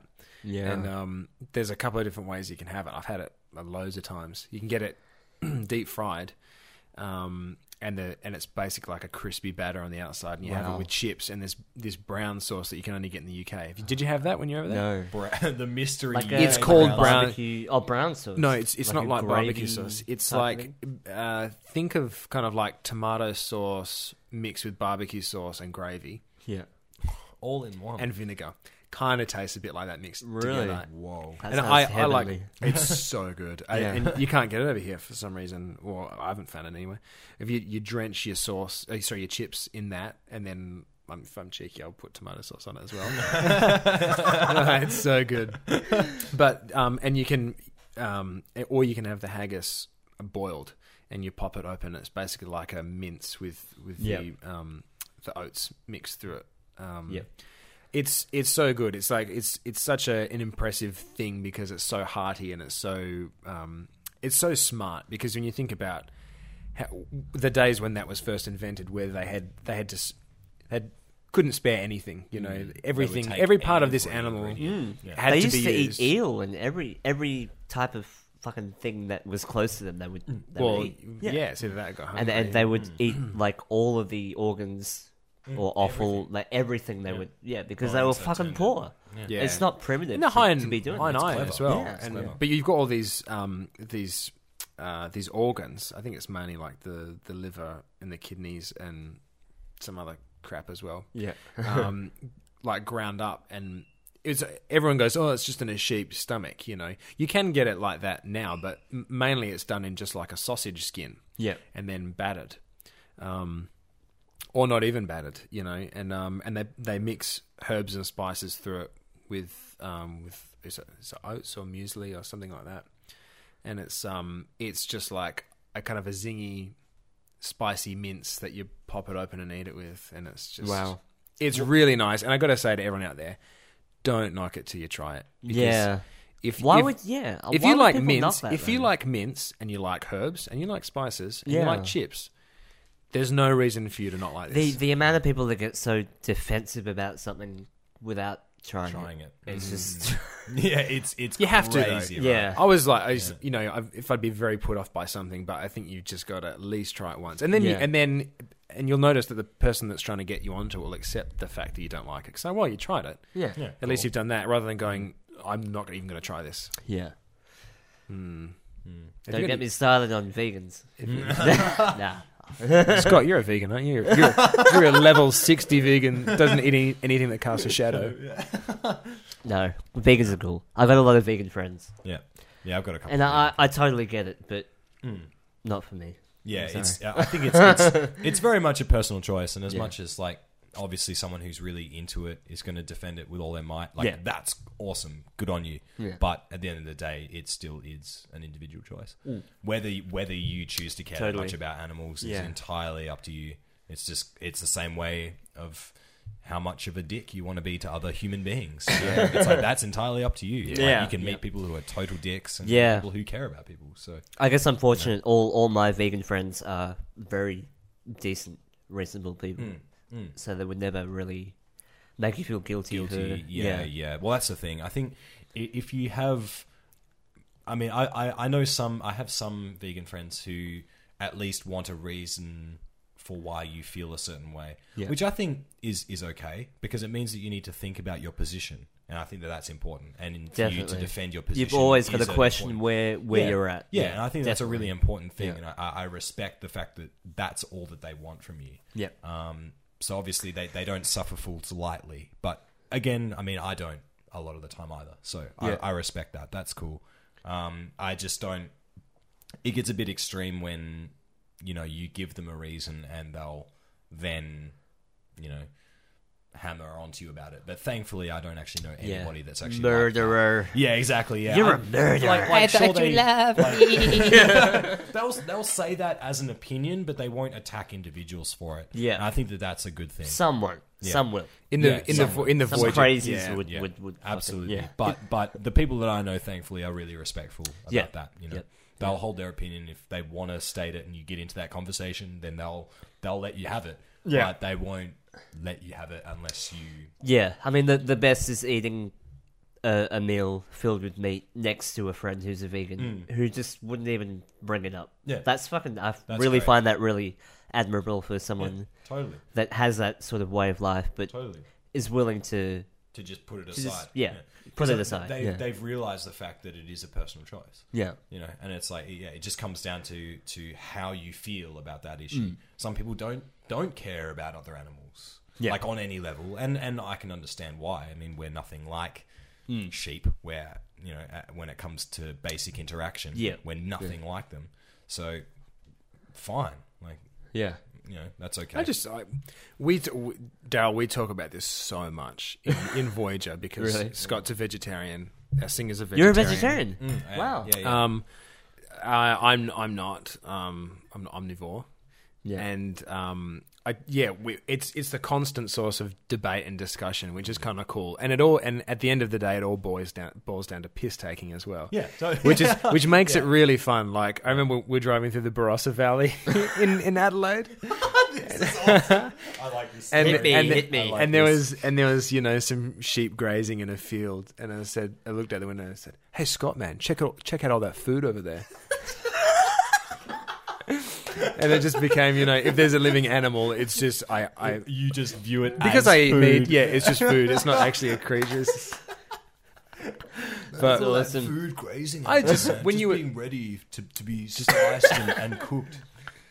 Fucking hell, it's so good. so funny. But we um uh going back to what you're saying about your vegan friends who can watch you eat, you know, e-, Yeah. eat, eat veal and not have a you know not shed a tear or anything. Not veal, but any any form of meat. You're But in. veal's a whole other story. Yeah, But I I was um I was talking to Scott about this actually. I I would think that me eating meat in front of someone like Scott or a vegetarian, someone that believes the the only reason why they're not eating meat is to not fund the meat industry yeah, by me eating meat in front of them, it's kind of disregarding their plight and and what they believe in, and it's kind of I'm kind of being counteractive to To my action. to you to, yeah to what you're trying to achieve, which I can get, and I guess it kind of it's. It's kind of the same with religion, isn't it? Really, like Mm. if, I- if I'm a Christian, I'm trying to convert as many people as possible. And if you're sitting there with a Ouija board, you know, uh, trying to worship Satan or something like that, Yeah. If, if I didn't How say did anything, you know about my Ouija? if I didn't if I didn't say anything to Tell you you about this. if I didn't say anything to you, I wouldn't be doing my my part, you know. yeah, So, but yeah, exactly. I don't Yeah, know. there, there's it's a pretty there are big certain levels, pretty yeah. big There's problem, and I barriers, and I yeah. Mm. realize that, and I'm all yeah, Yeah. I think everyone's cool with doing what you want to do personally, but when you start ramming it down people's throats, yeah, when you start and actually- implying that you're less of a person for doing something, exactly Yeah, yeah. absolutely. It's yeah, it's it's very much just about what you want to contribute. Because I mean, like the one thing that I always think about is the amount of shit that's out there. Like as far as information, as far as like you know understanding the world, there's so much stuff, and someone who's a historian can laugh at you about your lack of understanding of their subject. You know, but I can also then laugh at someone if I want to, which I never really want to because I understand the problem. But you know, I could have a go at them for not knowing any a shred about music. But it's like that's not really fair. Yeah. So you know, everyone has their field. Everyone has has what they have to contribute to the world. Mm. Um, you know, and and I think that everyone should be respected for whatever they choose to do. That's positive. Mm. Like, you know, I I thoroughly respect all the vegan people that that choose to remove those wants because they feel that that's the the best thing for them to do. That's awesome. Like fucking good on you. That's amazing. And and I would say the same thing about anybody that does anything else like, you know, goes to rallies for for gay rights, goes to do this or that for for other things, goes to Uganda to stop Coney, you know, that whole thing it's just like there's only so much every person can do or would want to do and i think that those limitations are understandable from from person to person. It's just however much you want to contribute as an individual. I don't feel that I have the willpower to go vegan. I don't want to go vegan.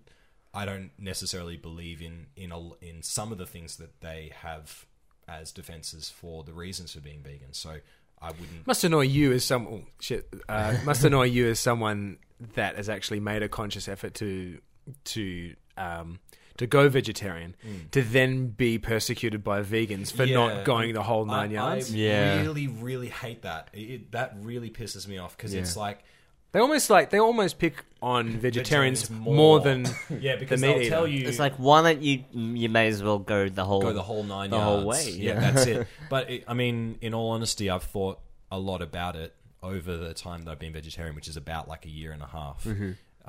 It feels like so much longer, Scott. But um, What do you eat on tour? like I This is, is the thing. I was See, really I just hard- breathe air. I Is- just that air and water. That's it. That's is it all really I'm hard allowed to, like have. avoid meat on tour? No, like is, it's not. it's not. It's really not. Yeah. I love that response. I've asked that as well. Um, It's How do you, awesome. how do you, I mean? You, how, how are you? You must be Yeah. limited for choice, and you know the an- the You're response probably is not, like yeah. it's no because there's really nothing else but uh, one meal to eat. a lot of places, you know, because I mean, it was like um, uh, we met this guy Stein or Stein. How do you pronounce his name? Stein. Okay. Um, who was vegan edge, and he's a tour manager. He was a tour guy. You know, he's always on tour. for, for Alstom. Yeah, a absolute legend of a guy, really funny. Um, and he, I remember we were asking him the same thing. We're like, man, how do you eat on tour? And he's like, dude, it's easy. It's really easy. And it's like, oh, of course it is because you already know that you're only going to choose vegan options. That Yeah. makes it easy because these are your options. You're not and that's starved it. for choice. Yeah, because at the end Well, of the sorry, day, no, he- you are starved for when- choice. Yeah, when he when he gets a menu, the Yeah. only thing that he gives a shit about are the vegan options. yeah, So it's kind of it's already narrowed so it's down already the narrowed choice. down. Yeah, yeah, So he- it's not like he's going, oh, I can't have that, I can't have that. He's just going, these are the ones I can have. Cool. Yeah. I'll choose one of these. to be and honest, you, you I've- settle for it. and it's not a big deal. That's yeah. it. Yeah. the the the, w the way you can do it though, and and I've seen a lot of pictures of vegan meals, Mm. and it's like that looks so tasty. Like that looks really good. You know, if you do it well, I mean. Yeah, yeah. That's a great thing. Like me, me eating meat doesn't mean that I don't like vegetables or I Yeah, won't eat it. exactly. It's like, baby, stupid, just just yeah. bring it this way. I'll eat it all. You know. Yeah. yeah. Well, it was like uh, that vegan restaurant that we went to in New York. It was like everything was delicious. Like Yeah, every- it was- and everything on the menu looked amazing as well. I was like, shit, I could have all of those things. They all Yeah. look good. Apart from that douchebag behind the, Yeah. the counter. God, that guy was a This, this is the first. This this was the first restaurant we actually went to when we were there, and is this this um? It was a is a vegan um cafe attached to a yoga, Uh, place. Yeah. So this was a like temple you know, or something like that. it was pretty pretentious. is is like pretentious New York, um, trendy kind of yeah, this sort of Yeah. hipster, n- you know, You know how it is. new wave thing. You know Um, how it is. And I was I was talking to him. Um, you know, it's like, oh, we're we've just come in. Like, what's the deal with tipping? Have you got any tips? I mean, excuse, yeah, I didn't mean to say that. Yeah. um, do you have any advice for for us coming to tip? You know, do you guys? You, I heard it's ten percent, and he's like, oh yeah, well, like normally, like I always tip double. Um, and that's normally what I do. Is normally the kind of rule of thumb is tip double, um, so like twenty percent and immediately smelling this, the, the smell of bullshit. little bit of vested the, interest there. over, over the delicious food that was being, you know, permeated out of the kitchen.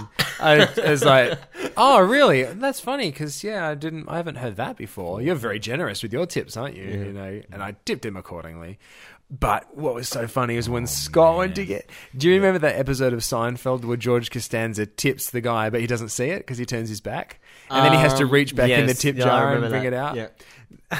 So I remember saying- Scott, but basically, Scott asked for this juice, and the guy didn't even bring it over to our table. He's like, it, it, you know, Scott ordered a juice like 15 minutes ago, and he's like, "Where's my juice?" And it's like, "You should go check on it."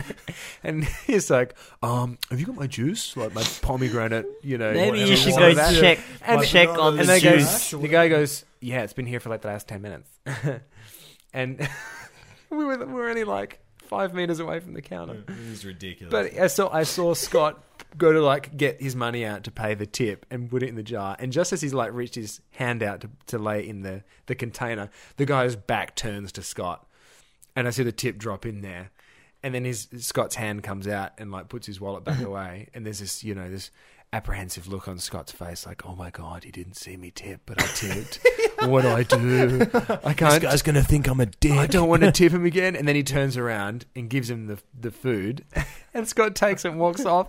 And I look at this, the look of disdain on this guy's face as Scott walks away. And I was like, "Am I? Should I have this conversation where I tell him that I Did you? tipped? Did you? I can't remember. I didn't. I didn't because I Oh, waited up. so I was like, should've. I'm never going to see this dick again in my life. And like, I, I mean, in all honesty, it would have been great to have that Seinfeld moment where I'm I just actually like tipped you, having this fucking awkward conversation about like, I, I did pay the money. You can stop treating me like shit now. Yeah. Or whether he would just reply and go, No, this is just how I, I am. Yeah. Normally, so you're just calling me a dick for no reason. That's that's Yeah, the so problem it's about like, America. oh. Like they their wages rely on you tipping. It- yeah, Yeah. Completely and utterly. Yeah. So it's like, what if they give you really you- terrible service? And you don't want to You be have to rude tip by anyway. by waving the bill in front of their face and go, "Yeah, I'm tipping you, bitch." Yeah, yeah, yeah. Slave. You like that? See this? Yeah. You see this? But the service is incredible over there. You just, it's just a bit of a mess Yeah, around. they, they really like greet you at the door and, and everything. Mm, It's pretty full on. Yeah. And it's it I mean, I the the problem that I was left with was leaving going, was that for the tip or was that because they're actually a good dude? Yeah. Like the thing with service in Australia is that yeah, you get shit service. And Yeah. those are people that don't care about But their you don't work. have to pay But- anything, But yeah, yeah. you don't have to pay anything. And on top of that, when you get good service, it's legitimately just out of their It's- yeah. goodwill. yeah, I them. tip. I, And I that's just tip really if I get cool. good service. You know, when there is good service, and Yeah. you uh, then you can go, no, they actually do deserve the tip, and they're not just trying to milk it. Yeah. you know, like they're they're not expecting anything extra because it's not Yeah. part of the way their society works.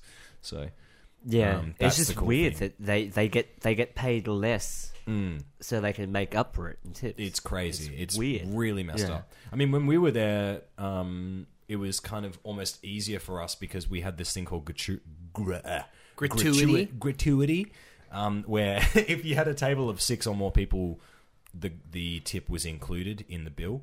yeah, So, so you can't jip them. We can't. Yeah. So essentially, they're they're going to get their tip guaranteed because they've served a big table and everything. yeah, Um, which is fine. Like I have no problem with that. It just it actually ended up working out easier for us because we didn't have to sit there and go, you know, oh, who's tipping what and how much do you want to give and then we had like we we probably at the end of every meal sat down and basically did like year Maths, eight mathematics every time because it was like okay, so you. Your your meal was twenty dollars, and you then have to include tax, which was not included in the total of the bill. It was included as a lump sum after the bill. So you have What's to your work percentage out of that What tax? your Uh, percentage percentage of ten percent of your meal is, and it was just a total head fuck. yeah, but um, at least the gratuity thing was kind of like included, so Yeah. we didn't have to. The meal them, the meals themselves are generally really cheap, anyway. yeah, so yeah. So Yeah. It, it, it worked out to be a little under what you would expect to pay. In Did you go Australia. to In and Out Burger at all? Oh, what? Sorry. No? In and Out Burger? Have you heard of In and Out? Uh-huh. Oh. It's a really good burger place in, in Los Angeles, but Oh no, we Yeah. we're on it. We, s- we're on we the east were side. on the east so side. So. yeah. But are you gonna go to LA at all? At- Yeah, in yeah. this Yep. tour? Yep. We're playing in Anaheim at the end. Oh Um, my god, um, Mighty Ducks.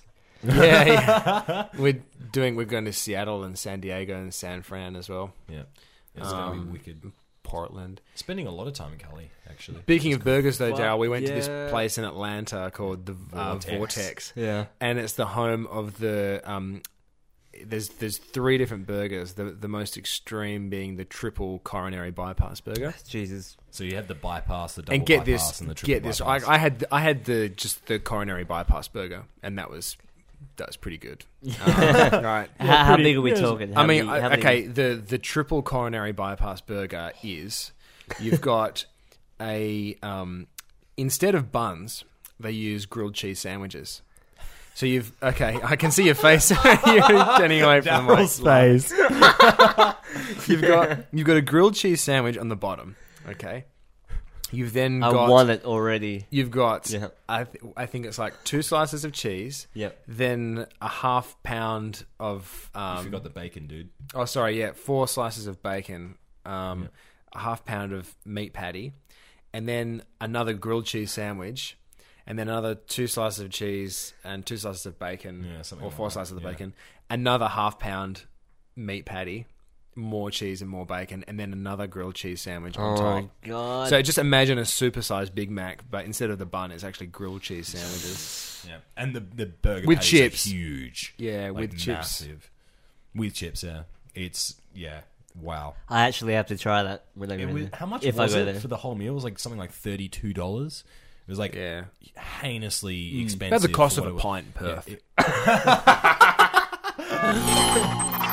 Hey, this is Scott from Voyager, Absent Hearts and Statues, and you're listening to Mission Control. I always lose weight on tour. funnily Really? enough. Yeah, That is always, weird. without doubt. Because normally we do a, a shit ton of walking, and Yeah. and, Yeah. and really by the time we get Lifting everyone tons of together, weights. yeah, and just the stress, Yeah, stress. the that's ele- true. elevated heart rate. all the time. day, Yeah, just yeah. running on adrenaline, and, and a lot of times you just don't really get to go and eat anywhere. Yeah, Mm, You just don't have time to actually sit you're down and just have a proper worrying meal. about the, the next show. yeah, pretty Yeah, much. Getting yeah. there. So hopefully I'll yeah I'll lose a bit more weight on tour. but then again, if we're going to be driving the whole country and you know making stops, it'll- you know we'll probably be living out of Walmart to some extent as well. so true. I'm going to I'm going to be keeping a keen eye, keen eye for the people of Walmart. Yeah, Can we come back to the panel here, Daryl, Yes, Oh, awesome. for a rehash you're visit? welcome indefinitely until I die, till the day I die. That's, that's a, That's a lot of life podcasts. pass. a life pass to life Daryl pass. Sundias Punk. Daryl's house. Excellent. Awesome. Cool. Well, uh, yeah, I'll be back tomorrow with uh, some more guests and some more stuff to talk about. Thank you so much. Cheers. Bye. Bye.